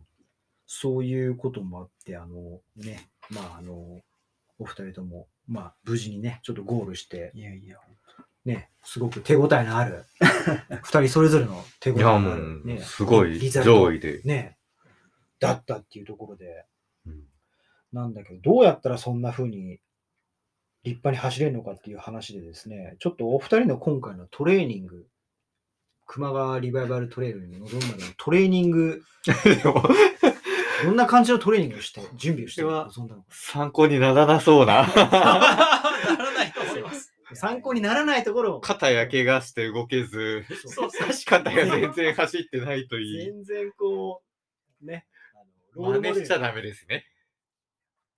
でもまあ、一応ね、コンテンツとしては結構美味しい、そうですね。。聞いてみましょじゃあまあ、野内さん。僕はあのー去年、今年合わせて、はいこれが2レース目で、う。はい去。年が 初めて走ったのがあの ITJ70 はい。キロはい。はいが。12月に走ったんですけど、はいはい。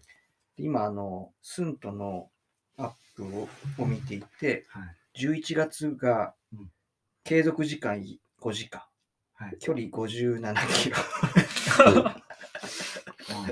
累積上昇456メートルで、おー12月がはい ITJ を含めて79.6キロしか走ってない。ITJ70 キロじゃないですか。一回しか走ってないんじゃないですか。で、はいこの確か年末に ITJ がもう本当ね、あの泣けたぐらい辛かったんですよ。あ、なんかね、はいこぼしてましたよね。うんで、あの岡本さんもよくね、あのお世話になっている、あの、えー、花輪トレーナーに、花輪さん。はい、コアザデザインの取りさんですね、はい。の門を叩き、うんもうあと2ヶ月しかないんだけど、ここから100マイル走らなくちゃいけない。なんとかしてくれないかと。うん。はい。そしたらやっぱり呆れたような顔して、もう、じゃあそれしかないんだったら、もう最大筋力とかもうあの上げるのは無理だから、うん。うんというか、まあ、筋持久力を高めましょうということで、はい。とりあえず、まあ、あのハムストリングとはい。お尻はい。をあの鍛えるトレーニングはい。だけ、じゃあこういうのをうん。ちょっとじゃあ家でやりましょう。うん。でで、その後に、まあ、じゃあトレッドミルを、まあ、あの、ちょっと乗って、疲れたところでトレッドミルをじゃあ乗りましょうか、うん。みたいなことを言われて、はいみたいな。それで1月から始まったんですけど、1月は、うんえー見たところちょ、もうちょっと乗ったような気がするんだけど、でも乗ってる限りが66.6キロ。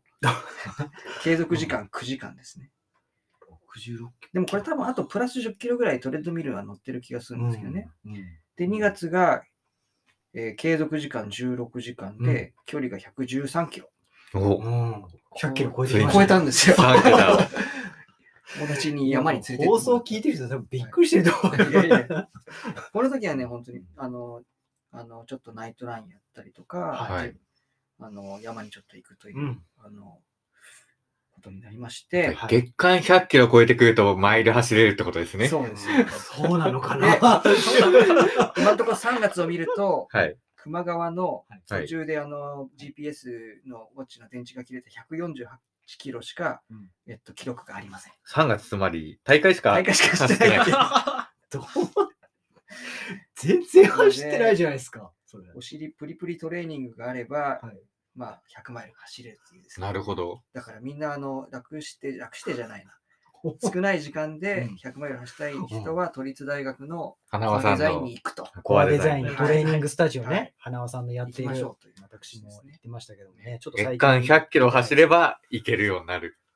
え、花輪さんに教えてもらったそのフィットネスで、なんか家でやってたってこと？家で、まあ、あの僕もともとあの筋トレだけでなんとか走れないかみたいに考えているあのはい。横島な人間で、はい。まああの、なのでダンベルとかのはい。バーベルが家にあるので、はい。でそれでお尻を鍛えつつ、はい。まああのネットフリックスを見て、はい。でそのままネットフリックスを見ながらトレッドミルにちょっと乗るっていう。あ自分で？いや、い家にあるんですよ。あ、家にトレミがあるんですね。はい。でそれをディズニープラスにこううん。加入しているみたいなうん話ですね。それであの、あれですか？マンダロリアンみマンダロリアンみたいなボバフェットボバフェットはいボバフェットはマンダロリアン2.5だろうっていう。よくわかんない話シーズン2.5なんじゃないか全然わかね。んない。全然わかんない若干反則気味じゃないかっていう。もうね、あの、ディズニープラスもマーベルをあの時系列で見始めるぐらい はいそれぐらい辛いのが嫌だっていう、こう、まあ、トレッドミルはあの走るのを嫌いになるためのマシンみたいなものですえ、どのぐらいやってたんですか、週に？その筋トレとかトレミと、まあ、いわゆる花輪さんスペシャルの、うんまあ、ちょっと垂直意識した。正直言うと、平均で、うんまあ、月、月じゃない、週2回ぐらいだった。週2回。ははい。うんじゃあ、いわゆるまあ補強トレーニングとしては、まあ、はい。ひょまあ、標準的って感じはしますけども。でも、あの、筋トレした後にトレッドミル乗る時間がなかったりとか、うん。なんかそういうこともしたんで、まあ結果この距離になってるみたいな話なんですけどね。いや参考にならないですね。いや、でもこれは、あの、最初にやっぱりコースプロファイルを見てうん、要は一番長い上りはどのくらいの、その、なんだろう、傾斜のパーセンテージで、じゃあ何キロで何何メーター登るっていうのがあるから、じゃあそれだけトレッドミルでやろうとか、はい。一応そのくらいは考えてやったんですけど、まあでもそれって、平均シャドウって結局その、それよりきついところもあるし、はい。その、きつくないところもあるから、うん。そうすると、そのトレッドミルで同じ傾斜でやってると、使う筋肉一緒になっちゃうんで、うん。でそうするとあの、きついところをうん。こうやるための筋肉が必ずしもつかなかったりとかするんで、うん。あとまあ致命的なのは下り。うん下りの練習ができないから、うん下りでもう全部足が死ぬっていう。うん野口さんちのトレッドミルはマックス15%ですか？15%までいかなくて、はいでもそれにあの下駄を履かせて、ああ、そうなるほど。な15%るほどぐらいまでできるようにしてるんですけど、はいはい。15%でやってたんですか？15%、そうですね、15%すごいねで伸ばしたりとか。15%ってでも結構。でもね、スピードを落とす落とせばね、全然できるから。あ、やっぱりそれはじゃあ、そういうところは負荷をね、かけてたんですねい。や、野口さんちの、うんあの、走る環境は素晴らしくて、まあ家にまずトレッドミルがあるんで、はいはいはい。別に隙間時間でもできるし、うん雨でもできるし、はいはいなんなら駒沢公園まで2、300メートルですよね、お家から。寒いんですよ。まあそれは寒いっちゃ寒いけどみたいな。その環境を備え、マックス月間100キロちょい。いやー、まあなんかいやいやいや、僕も今月、ね、400キロ超え超えてすごい。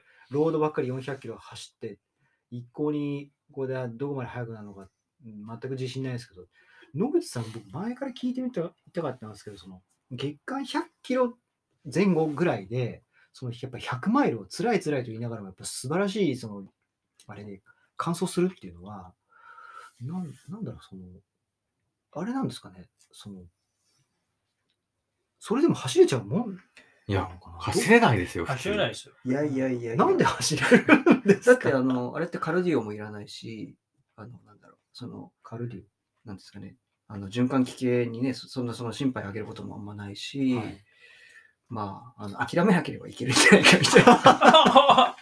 気持ち？気持ちですか？ちょっと辛いけど、なんかい、やいやいや。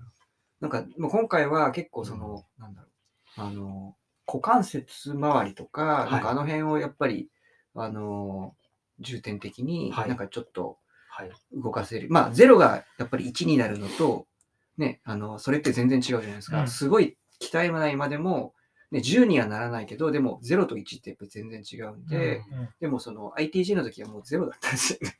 だからそこはなんかそのちょっと、ね、あの、なんだろう、多少負荷をかけて、やっぱり、ね、この辺って、ね、すごい大事だから、パワーもやっぱりこの辺で生まれるし、まあ、そういうところは今回やったので、うん、なんか、まあなんとかこう出し切ったみたいな。まあ、やっぱ経験っていうところもね、でかいんだと思うんですけどね、野口さんの場合はね。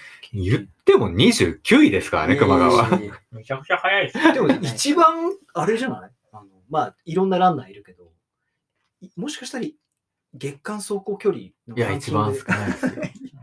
ね、はい川崎選手だって月いくらだっけ ?700 キロぐらい走るんでしょ、あの人。じゃないですか。優勝はい。うんすごい。自衛官、自衛官。陸上自衛隊。優勝したね、川崎さん。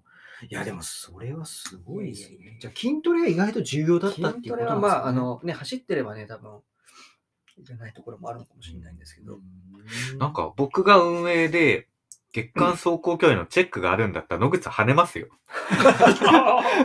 この人危ないから却下。なんかの、あの、クラブでね。ははいい。11月ゼロとかそんな。でもそれ、あれか、やっぱり、まあ、いろいろその、まあ、なんと体質というか、その筋肉のなんで、筋肉は筋肉筋力はないし、ほら、筋肉の質とかあるじゃないですか、その、うんじ持久系の筋肉がとか、ね、あるじゃないですか。そういうのかもしれないですね、それはね。いや、いやすごいっすわ、それ。うん。ねえ、なんか、ちゃんと、ちゃんとちょろっとやったら相当、だすごいもうですね衰える一方ですよ。いやいやいや月300キロなんて走ったらもうもうすごいんじゃないです上か。田瑠衣君か野口さん。そういうのを聞いてたから、この過去の2014年ぐらいのランキーパーも含めて、どのくらい年間走ってんだろうと思ってたら、はい1000キロ超えたのが1回しかなかった。マジっすか？だから、どんだけこう、レース月間れてるから100キロをコンスタントにやってたのが1回ぐらいってことですよね、多分。ああ、確かにそうかもしれない。結構波があるんだろそれで、うんなんなら初代サイダーですもんね。すごいなんか2016年、そうですよね。自分はなんか2016年、17年ぐらいはすごい走ってたイメージがあったんですけど、はい。なんかそれでもなんか、あの、1000キロしか走って。年間ね。全何だったんだろう、俺の、ねあの、うんやった感っていうのはみたいな、そんなのがちょっと、今回事実としてなんか分かりました。逆に、走る距離を伸ばしたところでそんなに変わんないんですか？ああ、わかんないです。もうだって、ね、衰える一方だから、その、加齢に抗うみたいな。でも多分ぜ全然多分今だったら走った方がいいと思う。でも、あんまり多分走りすぎても、なんか自分は疲労もしちゃうと思うから、うんでもうちょっとで多分走れば多分いいと思うんですけどね。まあでも、ね、わからない。ね。わからないわからないです300キロ、400キロ走ってる人がダメだっつって、高尾で失速するっていうこともあるし、野口さんみたいに100 100キキロでね、の人がもう29位、100マイルをね、うんっていうこともあると。ランニングってのはわからんもんですな。まあね、何がなんか自分に合ってるかって、そのうんね、あとはまあ年齢的なこともね、出てくるでしょうしね。うんなんか、ね、自分に合った、ねうん練習がやっぱ一番いいと思うんですけどね。うん。自分のこの平らさに合ったこう、ディズニープラスうん。ね、トレッドミルみたいな。サブ、サブスクリプション。靴をなるべくこう避けるみたいなのがあってる人もいるかもしれないですね。でもそれはこう、きついことを避けるとか、こう、まあ、己を知るっていうことは、まあ、結構大事なことっちゃ大事なことですよね。それはねあ。やっぱりランニングにおいてはね。そうやっぱりね。やっぱり。なるほどですね。いやー、野口さんの話すごいですね。いや、あの、ついついうん。月間走行距離を増やすのを目的にしがちじゃないですか、結構ランナーって。まあ、僕もそうそう。そう、そうなってしまううん。やっぱりでも、ね、一番効果的なものは何かを考えて、うん筋力トレーニングだったりっていうのは、うん。すごい参考になりました。やっぱりコアデザインの扉を叩けと。花輪さんがね、花輪さんの筋トレ。呼びます今から。近いから来ないから花輪。さんの筋トレきつかったな、僕も。すごい。筋トレが超苦手な人だからもいや、ほんと筋トレをコンスタントにやるんだったら、月間200の方が全然楽ですよね。う。でも、すごくやっぱ筋トレやると、あの花輪さんも言ってたけど、パフォーマンスすごい下がるんですよ、直後。うん走れなくなるし、スピードも落ちちゃうから、やっぱりこう、なんかポイント練習とうまく組み合わせてうんやっていくっていうことが大事なんじゃないですかね。はい。では、ゴーくんの今回のレースに至るまでのこう練習、トレーニング、プログラムってどんな感じだったんでしょうか？そうですね。参考になるかもしれないですけど、はい。まず大前提として、はい。レース1ヶ月前に、まあ、肩、腕の、まあ、骨を折るということがあり、そこから思うように動けずっていうところですね。うんなので、僕もレース前の直近1ヶ月って、肩が良くなり始めてから多分55キロぐらいしか走ってなくて、う。うんうん。まあ、それでレースに挑むっていううん。ことになりました。うんで、動けなかった時はでも、あの、トレッドミルじゃなくて、あの、なんだっけ、バイクをずっとエアロバイクこいでて、うん。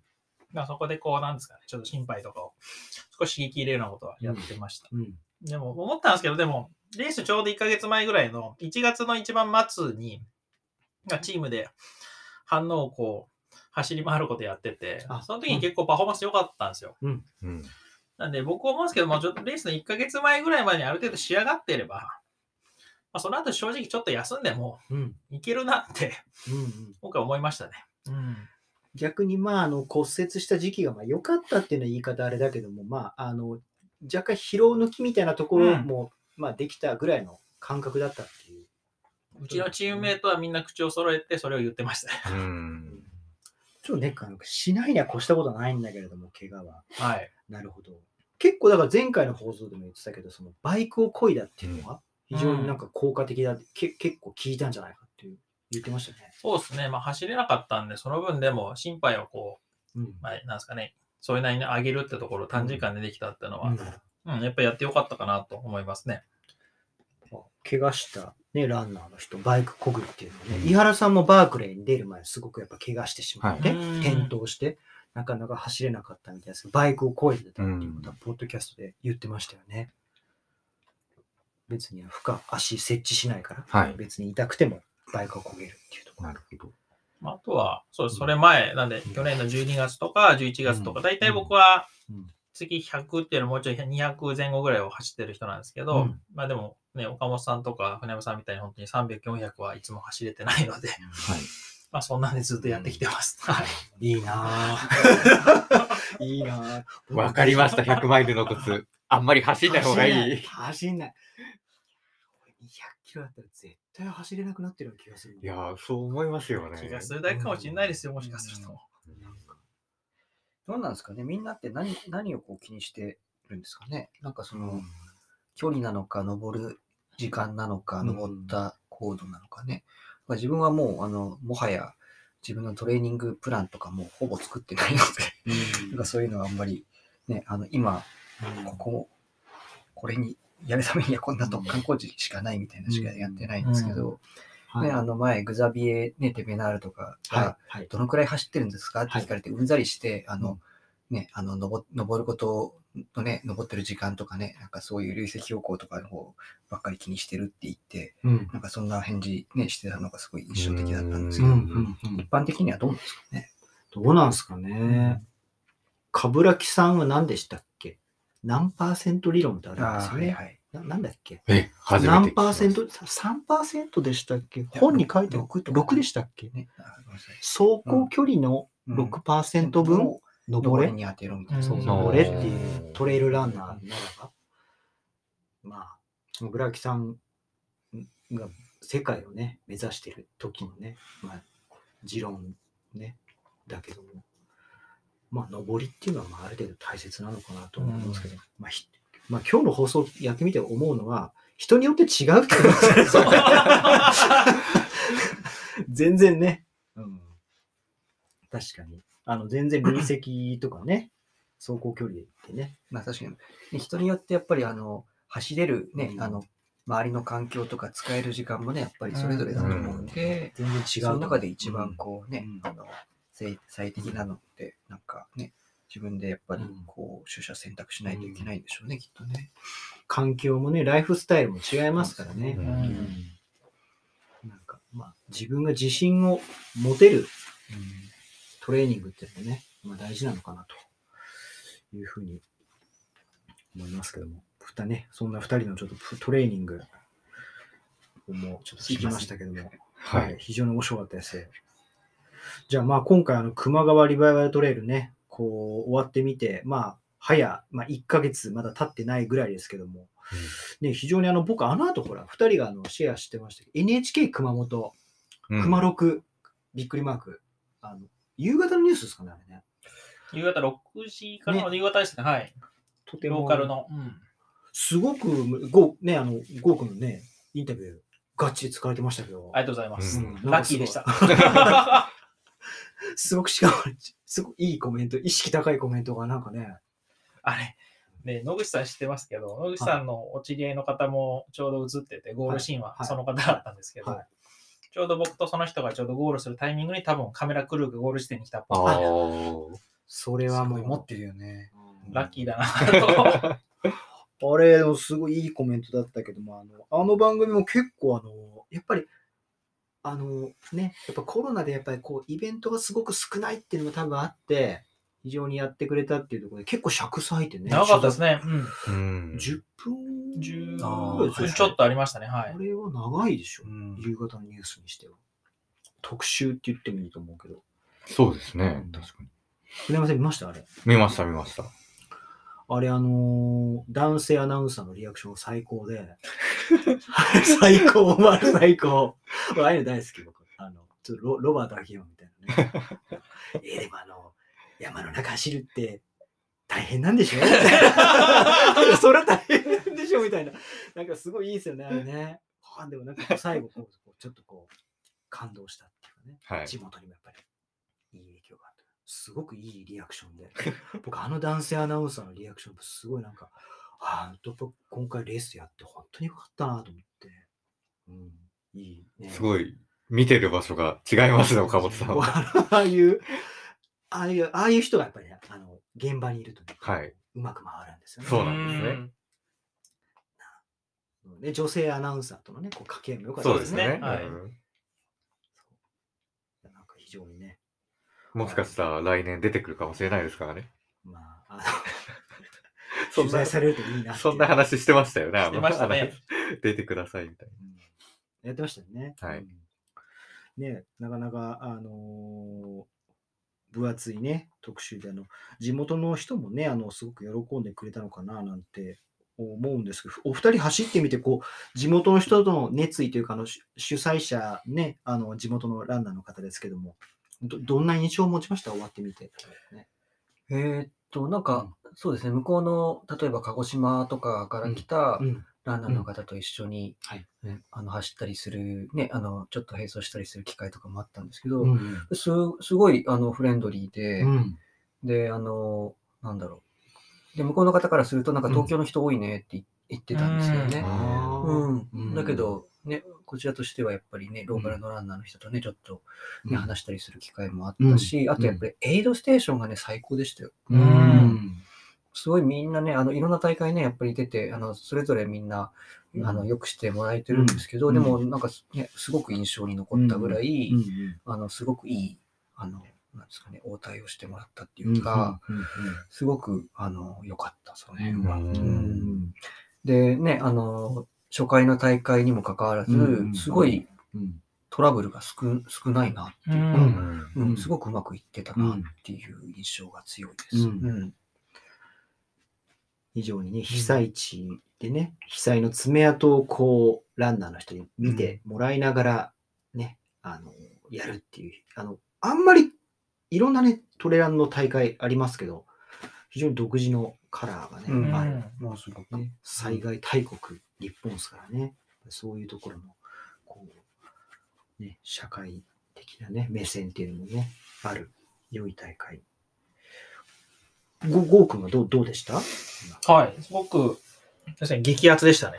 ううん。エイドの、まあそういった応援もありましたし、うんうんやっぱスタート地点の水上村のお宿にしても、はいすごく、ううちのお宿は比較的スタート地点近くだったんですけど、はい。そのお宿の主がはい。番号の時になんかはい5分ぐらいスピーチをするっていう、へーありがたいお言葉もいただきましたし、だ。暑いっすね。暑かったですね。レース前。はい。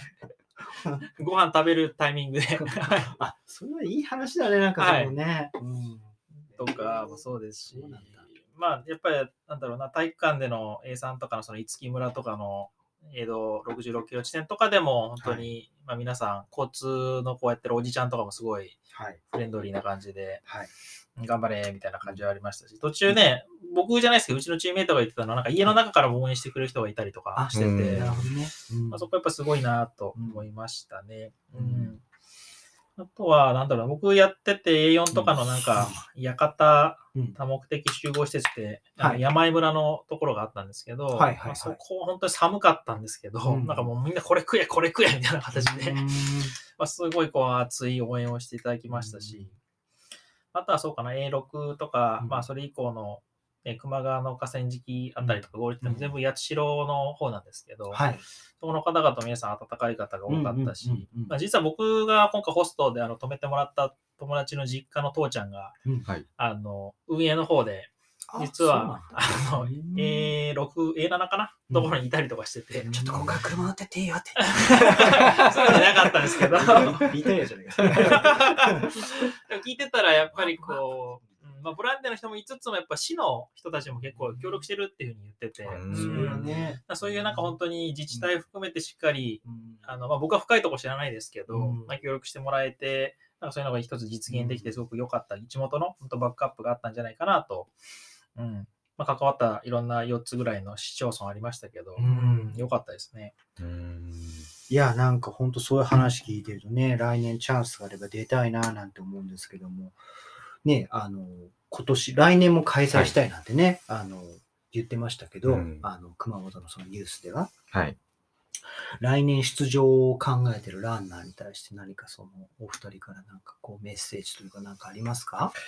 うん。メッセージ、メッセージというか、あの、大会のコースとしてはやっぱりかなり特殊だと思うんですよ。うん。うん。で、なんかトレランってね、パッと言えるかっていうと、うん。なんかそう、そこよりはなんかやっぱりロードとね、うん。林道がすごく長いので、特殊なコース設定だと思うんですけど、うん、でもその分ね、あの、ね、主催者の意図である、あの、災害のね、やっぱり生の、あの、現場っていうのを、なんか見ることができるっていうのも、あの、すごくユニークだと思うし、で、あと、あの、さっき言った、えっと、やっぱり、エイドステーションをはじめ、うんあの、ボラの形がすごくあったかいっていうのもすごくうん印象的だから、そこら辺も、あの、見どころだと思いますし、はい。あとね、えっと、自分はあの初日に、えっと、100, 100マイルあの水上村っていうところに泊まるんですけど、はい。鳴尾さんっていうあの、えっと、宿泊所だったんですけど、うんめっちゃお湯が良かったです。お湯。あ、温泉？最高でした。なるほど。うんあの、トゥルットゥルです。トゥルットゥルトゥルトゥルトロトロの。なるほど。素晴らしいお湯にありつけます。なるおさんっていうなるお温泉旅館ですか？えっと、そうですね。そんな感じだと思います。で、そこは多分いろんな人いっぱい泊まってて、で、まあそこは割り振られたので、ひょっとしたらそうならないかもしれないんですけど、でも、、すごくいいお湯のある、うんあの、宿もありますよっていう感じですね。はい。なるほどですね。ゴーくんいかがですか？あの、これアドバイスでしたっけ？うん、なんかメッセージ。メッセージあの、ぜひ参加してほしいなとうん思います。はい。なんかすごく参加するいろんな意味合いってあると思いますし、うん、野口さんの言ったように、なんか他のトイレレースとは少し違った、なんていうのか、表情というか、持ってるなと思いますし、あと今言ったように、本当に温泉もすごく水上村良くて、僕が泊まった一部座観光ホテルっていうところもうんすごく良かったですね。ううんん。あとね、何よりも、ないですね、お土産と言いますか、うん僕は結構参加賞がはい。リッチだったと、あの、いっぱいあった。ですね。で、はい僕のチームメイトが一人ペーサーとしてはい。A3 から66キロから走ったんですけど、多分もらってるものって、うん。多分、もう変な話なんですけど、スタートしてから参加した普通の選手と多分あんまり変わらないんですけど、ただ、ペーサー払ってる額って多分半額ぐらいで、すごいね、こんなにもらっていいのかっていうぐらい、ああの、ペーサーも参加賞あるんですね。そう、すごくもらってーて、なんか、それもすごいあったかいなっていう、あの、すごいいいレースだなって思いましたね。はい。どどんなのもらったんですか？参加賞って。だからね、本当におお酒もあったし、お米もあったし、ふりかけもあったし、いいやもう、キクラゲもあったし、俺が好きだからなんか飲み物系のそのうんコーヒーみたいなのもありましたし、うんお茶のパウダー。そう、お茶のパウダーもなんかね、もういろいろありすぎてパッとすぐ出ないんですけど。なんかこうすぐ食べれてね、いいですよね。美味しいものがね、はい地元の。この前家で米が切れて早速使いました。ですよね。うんうん、そうそうそう。なるほど。じゃあちょっとね、あの参加をね、来年もやるというようなね、あのお話もね。あとの旅行バッグはちょっと空きをつけて、作っていかないと、持確かに帰るだけしちゃいますねち。ょちょっと秋作った方がいい気がしますね。遠征用のバッグね、はい。ちょっと準備をしてね、という感じですかね。はい。はい。じゃあ今日ね、結構盛りだくさんな感じですね。盛り盛りですね。熊川から帰ってきた男たちということで、えーお話をね、やってきましたけども、最後にですね、あのこの番組の恒例のはい。コーナー、ギアに聞け。はい。今回のお話にちなんだ、えーランニングギア。いろいろね、ランナー、ウルトラランナー、ギアに対してはね、一加減こだわりがあると思います。はい今日はね、あのゲストのお二人からちょっと、あのギアをちょっとご紹介いただいて、ね、船山さんとはい。僕の方からも、ちょっと1点ずつ、うんで今回はこのギアっていうね、ことをちょっとお話ししていこうかなと思うんですけども、はいどうしましょうか？あと、野口さん、準備がなんか、ぶ物が、あなんかそう、新しいぞ、それが。あ僕らが逆に最初にやっちゃった方がいいんじゃないですかね。あ、そうしましょうか。じゃあね、うしましょうか。じゃあ、船山さんのブランね、ギアに聞け、はい。なんでしょうか、今回は。僕はあの、ガーミンのフェニックス 7X っていうんですかね、これ。表買っちゃいまして来ましたね、これ。いくらですか？抽選で何名10の12万？いやいやいや、すごい。来ましたね。12万5千ぐらいしたんですけど、まあ、UTMF に向けて、まあ UTMF100 マイルって僕のやっぱり人生で一番に近いチャレンジなので、そのログはしっかり残したいなっていうところで、うんうんバッテリーも持つハイエンドモデルを買っちゃいました。ガーミンの最もハイエンドモデル。そうですね。うんで、これがあの、ソーラー充電できるんで、どえーこどこが充電器？いやもう文字盤でうん。充電できるんですよ。すで、あと、フラッシュライト機能がついていてね。、あ、タコでも光ってました。はいうん夜間でもピカピカ光ってくれてうる。んなので、筆記のフラッシュライトはもう時計に内蔵されてる。うん。っていうところですね。あとは、あの、いろいろ新機能、まあ、新機能ではないのかも。前の時計からもあったんですけど、クライムプロっていうのかな今、登ってる坂の、あと何メートルで終わるか、水平距離と垂直距離が出て、で、現在地が、あの、視覚的に確認できるんですよね。で、この前のあの、高を走った時もそれ見ながらね、あの、言ってましたよね。うん、横に何メートルですよとかって、すごいわかりやすくて、なんか結構登りどこで終わるかわかんないと心が折れちゃうんですけど、まあ時計見てあと何メートルだなってわかると、うんそこまで頑張るよなっていうので、すごい、ちょっと重いのは難点なんですけど、うんまあでも、ロードじゃなければそんな気にはなんないかなっていう。うん。確かにあのデカーツ大きい重厚感がデカーツ時計っていう部類に入ると思うんですけど、僕この間船山さんにつけさせてもらってまあ見た目ほどは重くないかなと思いますそうですね。見た目ほどはそんなに重くない、うん。うん非常にねあのこう武骨なうん。タフな感じのね、つうん面構えですよね。うんまあでも結局この前はあの、ね、高尾はうん夜スタートで、まあ昼前ぐらいにゴールしたんで、うんそんなにソーラー充電の恩恵は分かんなかったんですけどね。うんうんそれ、ナビゲーションつけてはい何時間ぐらい持つんですか、ああ、でも、60ぐらい持つんじゃないですか。そうなんだ。うんいや、あのーこの熊川で、えっと、スント9持ってったんですけど、はい。で、だから、まあでも35時間ぐらい持たせるようにするには、あのーなんだっけな、下から2番目ぐらいのウルトラだっけなんか、うん。あー。あれにしなくちゃいけなくて、あれだとでもナビゲーション取れないでしょ。そう、結局でも、あの、よく読むと、ナビゲーションの時はうん。一番そのベストになっちゃうから、うん。それを動かしてたら、どのその、あの、パフォーマンスにしといても、あの結局一番電池使っちゃうんですよ。うん。なので、なんか自分は最初は、その、その、一番持たせる形にしといて、うん。で、夜間だけロストしやすいから、うん。そこだけそのナビゲーション入れて、うん。もう結局148キロぐらいまでしか持たなくて、うん。まあでもそこはもう明るいパートだったからもう良かったんですけど、そういう使い方したので、ななんかその、最近で結構もう GPS ウォッチであの GPX のデータ入れていくのって割ともうなんかスタンダードにね、うん。なってるじゃないですか。すよね。なんかそれを、うんなんかまあ UTMF みたいにマーキングがししっかりね、してるレースはいいんですけど、うん。なんか今回の熊川みたいに、うん。まだマーキングがどうなるかわかんないようなレースで、ナビゲーション使っても、うん。なんかその、じゃあ100マイル走れるような、うん。そういう時計だといいなっていうかね、うん。なんかそれが実用的かなって思うんですけどね。まあこの前はあのナビゲーションフル稼働で、まあ、13時間ぐらい走って、まあ、バッテリー3分の1ぐらい減ってたんですけど、うんその昼の時間がないんで、ソーラー充電ができなかったんで、多分それぐらい。かなり優秀ですね。なので、昼の時間もあれば、まあ、もうちょい全然持つと思うんで。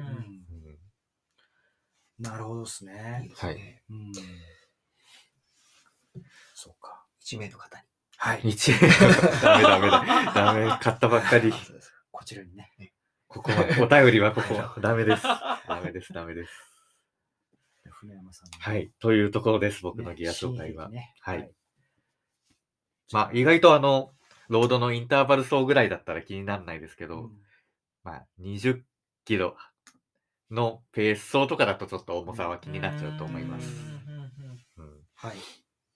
じゃあ、ちょっと私の方ですね。はいあの私もあの、ちょっとね、あの、トレイルランニングじゃないんですけど、4月の17日に富士五湖がね、あるので、僕ちょっとあの、10時間切れたらいいなーなんて思って練習頑張ってるんですけども、ちょっとシューズをね、買いまして、はいクリフトンの8、一番新しいやつ、買いまして、やっぱりすごいいいなっていう、うん特徴が、特徴らしい特徴がないっていうね、うん偉大偉大なる中庸っていう、ん。あの、なんかガンダムにのモビルスジムってあるじゃないですか。はいはい。やられ目からですね。はいシ。ャアのズゴックにこう貫かれるそうやつですねそうそうそう。そう。でも実はあのジムって結構よくできてたモビルスーツで、あの、ガンダムのビデオシリーズで0083っていうのがある、うんまあ、ガンガンダムオタクの人にとって有名なんですけど、はい。まあ結構渋い作品なんですけど、あれジムカスタムっていう、へージムのこう上位版みたいなの出てくるんですよ。はい。で、あれを出てきたときに、最初出てきたときに、ジムカスタムか。特徴がないのが特徴だなっていうセリフが出てくるんですけど、まさに他のクリフトン8っていうのは、特徴がないのが特徴なんですこれガンダムに例える必要全くなかったですよね。よ。じゃあ使ってみたのはい。であのあのスピードも出せるし、すごくクッションも、他のクッションも本当にしっかりしてるし、うんシューズにその、まあ、カーボンが入ってるわけでもなくて、あの全然こう癖があるわけじゃないので、すごく誰が履いてもすぐにあのある程度スピードも出せるし、まあ、特にロング走するときには足に対しても優しいんで、僕は今度の富士五湖は、このクリフトン8、まあ、ブラックのやつ、また新前もクリフトン7もブラックだったんですけど、はい。新しいやつもブラックを買って、ちょっとこれで100キロ走ろうかなと。セブンとエイトを片方ずつして。そうですね。ドロップバックで入れ替えて。そうね。ね、どっちがどっちが見た目がね、そっくりだから本当わかんないテちょっとサイズをね、ハーフサイズ最近上げたんで、あのちょっと混ぜないようにね。混ぜない混ぜない混ぜ混ぜちゃいけないやつですけどね。まあね、あの非常にロードのランニングにはね、すごくクリフトン8とてもね、あの頼もしい相棒なんで、あのねちょっとチェックしてみてくださいということですね。はい。じゃあですね、ギアに来て、えっと、じゃあ、野口さんはい。の、えーっと、自分はちょっと自分のあの会社の取り扱いブランドで恐縮なんですけど、はい。えーこのネイキッドランニングバンドっていう、はいえー腰にこう、えーっと、つけるタイプの、えーチャックとかなくて、うんえーっと、中にこう、えー帯、帯状の、えーっと、二重構造になっているポケットに、うんえー物を、えーっと、しまうタイプの、うんえーギアを使ってまして、はい。えーこれはあの特徴としては、えー走って、えーいろんなものを、えーと詰め込んでも、まあ、揺れないというのが特徴になってまして、うんでこれをもう基本的にはそのロング、えーとショート含めて、えー使ってます。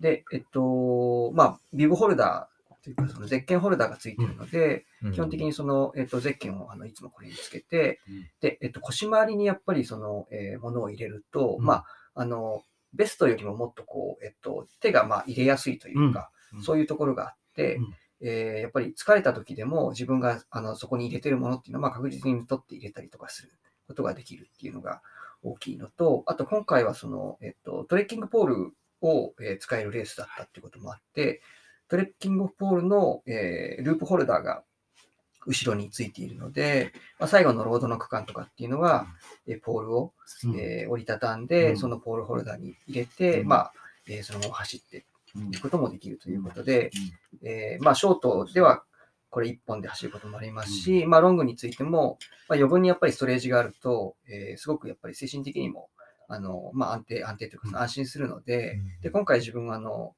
えータイツにポケットがなかったっていうこともあって、あはいはいやっぱりそういう面でも、うん。あのこれが1本あって、やっぱり今回も役に立ったなっていうのが、えーあったので、えーぜひもしあのこの手のえーランニングバンドをえー使ったことがない人は、えーお試しいただけると、すごくやっぱりうんえー便利に使えるんじゃないかなっていうのがあって、うんえーこれを持ってきました。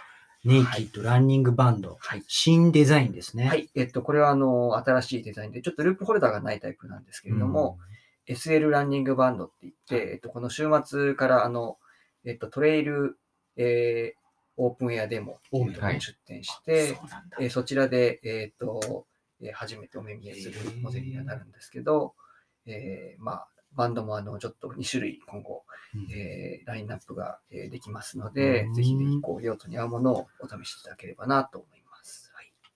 ストレージどのぐらい入るんでしたっけ？えっと、オリジナルっていう、あの、ループホルダーのあるタイプで、だいたい2リットルプラスぐらい。はうん。で、えっと、こっちのあの SL ランニングバンドっていうのは少し、えっと、え幅が狭めになってまして、これでもでも1.5リットルぐらい入るので、うん。まあ大体スマートフォンとか、あとはその、えー、なんだろう、通常だと 500ml のフラスコとか、まあそれと財布、えっと、サングラスとかは十分、うん。えー入るので、まあ、あの、本当に、えー普段使いから、えーレースまで、うん。えー幅広く、えー使えるんじゃないかなと思います。はい。これ僕もあの練習、ロードの長い距離やるときとかもこれだけで僕行っちゃうから、結構、あの100キロも僕これの前のデザインですけどね、うんあの別のやつですけど、まあ、まあほとんど同種のネイキッドランニングバンド使おうと思ってますけど、とてもロードランナーの人にもね、とてもおすすめのうん。アイテムだと思いますね。白い新しいラインができていて印象的なデザインですね。サイズがすごいいっぱいある 印象ですけど、サイズが実は12サイズ展開12サイズ。というあのディストリビューター泣かせのこうサイズを出してまして、えーなので、まあ、そこが一つ特徴で、まあ、通常だったらあの4サイズぐらいを自分でまあなんとかその合うものを見つけて、うん。で、その代わり、えっと、その代わりその伸縮を、えっと、がするようになってて、その分揺れたりとかするんですけど、うん。まあ、このレンネイキッドに関して言うと、12サイズなので、自分にぴったりのものを、えっと、見見つけられて、かつ、その、少しタイトにこう、伸縮性をこう、少し、えーしないようになっているので、伸縮がしないようになっているので、その分揺れないという、うん。そういう特徴があるのうん。で、まあ、ぜひ、あの、自分にぴったりのサイズを見つけていただければ、えーすごく、えー強いギアになるんじゃないかなと思ってます。はい。そうですね。トレランジの、まあ、サブ、サブ、ね、ザックとしてもね、そうですね。使えるし。サブストレージ的にね。うん。はい。そうですね。いや、それはトレイルオープンエアデモではい、ぜひ、初披露ということで、はい、お試しいただけるので、か、そんな、そんなアイテムが出る、で出るんですね。ありがとうございます。じゃあ、えっと、ゴーくんの今回のギアに聞け。はい。まあ、この流れで非常にやりづらいんですが、と、何か飛び道具が出てくるんです。僕も実は持ってきたのが、はい。おお腰巻きなんですよ。おはい。これコンプレスポーツの、はい。はい。はい。えーフリーベルトプロってやつで、はい。お、それ初めて見たの？これできることは、さっき出てきたネイキッドさんのとそんなに変わらないんですけど、まあ、ネイキッドさんの方がもしかすると素材的にも、うんあの、なんですかね、もうちょっとスースーするというか、通気性がいいんじゃないかなと思います。うん。で僕こっちの手元にあるの、これ実はあの ITJ のブースのところに出てて、うん実際に試着してそれで買いまして、はいで、これを要1月の末に1回チームで長生きをした時に使ったのと、うんまあ、今回熊川でこれを使ってすごい良かったんで、うんあの持ってきました。うんあのーまあ、僕、右手を怪我してたこともあって、あんまり上半身、肩周りというか、腰周りに荷物を入れたくなかったんですよね。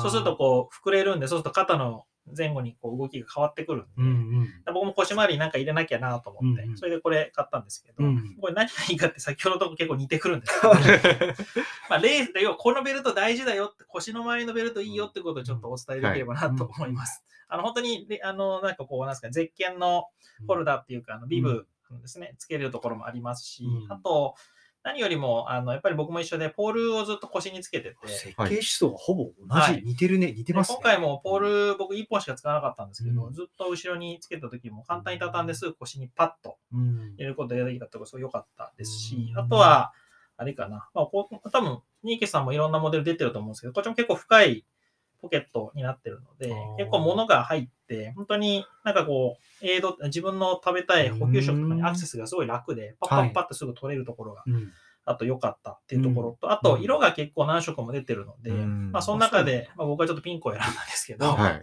これ我が家であの、なんですか、ディズニーのキャラクター、ディズニーかなピグレットっているんですけど、うん豚さんの、はいはい。はい。はい。通称我が家でピグレットって呼ばれてるこのピグレットカラ ピグレットカラーの、ー。まあこれすごい良くて、あの、これ今後も多分僕はレースで使うと思いますし、食べ物は多分ここに全部僕は収めることになるんじゃないかなと思いました。なんで、まあ、総じて言いたいのは、本当にやっぱ腰の周りにつけるベルトって結構僕は使えると思うので、ううん、ん。なんかこれから検討する人はぜひね腰回りのベルトもいろんな種類出たりしますし、うんはい、ぜひ試してもらえるといいのかなと思います。うん。いや、なんかこう、ネイキッドにランニングバナーに、こう、良き、良きライバルと登場っていう感じが近ね、あの、このカテゴリー少し商品増えてますからね。うん増えてますよね。うんあの、インスティンクトもなんかその、うん。あの、あるんですよね。僕持ってないけど、なんか、非常に、まあ、ネイキッドは火付け役なのか、そういうランニングバンド、そうですね、もともとオリジナルですけどね。うん、素晴らしいね、そうなんだ。確かに、ここにふジェルのあ補給色とか入れるとこうかさばってきて、どこに何が入ったのかザザわかんないック、ザックにってことですね、ザックの。ゴミどこ入れたっけとか、はい。あれがね、ちょっとストレスではありますよね。だからこういうの、持っとくだけで、やっぱりだいぶ気持ちの整理っていうかね、ストレスなくはい。荷物にでね、きると。アクセスできる。るっていうところが。確かこれね、あの、うん他の YouTuber の人も昔紹介してました。うんうんはい。コンプレスポーツさんもなんか最近結構あれですよね、意欲的になんかこう、ね、いろいろやってますよね。なんかちょっことれ目立つはね、パワースポーツさんがね、あの、あ数年前に買って、あ、そうなんですか買ってじゃないや、あの、輸入代理店になってそうか変わってるので、うんね滝川さんのところがやってらっうしゃるでしょん。ザックはね、土井さんがね、なんかずっと使ってるなぁなんていうのはうんよく拝見してましたけどね。なるほど。いや、面白かったですね。今回のギアニ機器はじゃあ、野口さんネイキッドのね、新しい新モデルと、ゴーくんはコンプレスポーツさんのウエストベルトはい。ということでした。はい。じゃあ今日の、えー収録は長々と、まあ、2時間近くに、2時間半ぐらいいっちゃったんじゃないですか？まあ多少編集しようかなと思うんですけど、はいそうだ多少編集しようかな。あんまり編集するとこないかなと思うんですけど まあ、バサッと切ってください。でも結構ね、あの、ポッドキャストの番組は、あの、こういう世界って多分長い時間走る人多いから、1時間だとね、意外と短い。そうなんですか。へうんなんか2時間あっても、ね、大丈夫っていう、ランニングのお供になってくれるといいななんて思いつつですね、はい。今回の収録はね、ここまでということにして、お二人とも今日はありがとうございました、ね。あありがとうございました。ね。野口さん、じゃあ、今後はあれですか？?UTMF は出ないでしょ？MF は出ないです。でも、あの、UTMB の、あの、まだ優先権が来年まであるので、はい。まあ、それを出るために、えっと、UTMB クオリファイヤーと言われているレースの、えーインデックスを取らなくちゃいけない、うん。に走って、はい。インデックスを取らなくちゃいけないので、はい。まあ、ちょっと国内のレースも1本ぐらいロング走って、はい。終わりかなっていう。終わりか。終わりかな。まだじゃあ、次のレースは決まってない。えっと、実はサイの国の100 100キロ。100キロ。はい。それが、あの、一応、あの、クオリファイアになってたので、はいはいはいびっくりまですあ、安全牌でこう、100キロに、まあ、しております。はいゴーくんはね、UTMF が、そうですね、MF を楽しく走ろうかなと。まあでも今回の経験値がね、はい。とても生きるんじゃないかなと。少し気持ちに余裕はあるかなと思いいます。やー、じゃあ船山さんと並んで、手つなぎゴールを。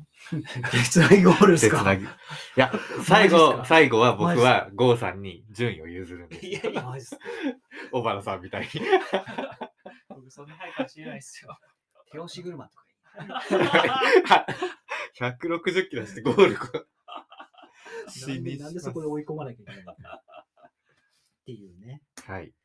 なるほど。ちょっとね、あの、まあ、次回の収録は、まあ、できたら UTMF の直前に、まあ、私、船山さんとね、はいお話できたらいいかななんて思ってますけれども、今回の収録としては、こんなところにしておきましょうか。はい。ありがとうございます。それでは皆さん、あの、今日はご視聴ありがとうございました。ありがとうございます。ありがとうございますはい。またお会いしましょう。はい失礼します。Running podcast neighborhood trail Show people! Love.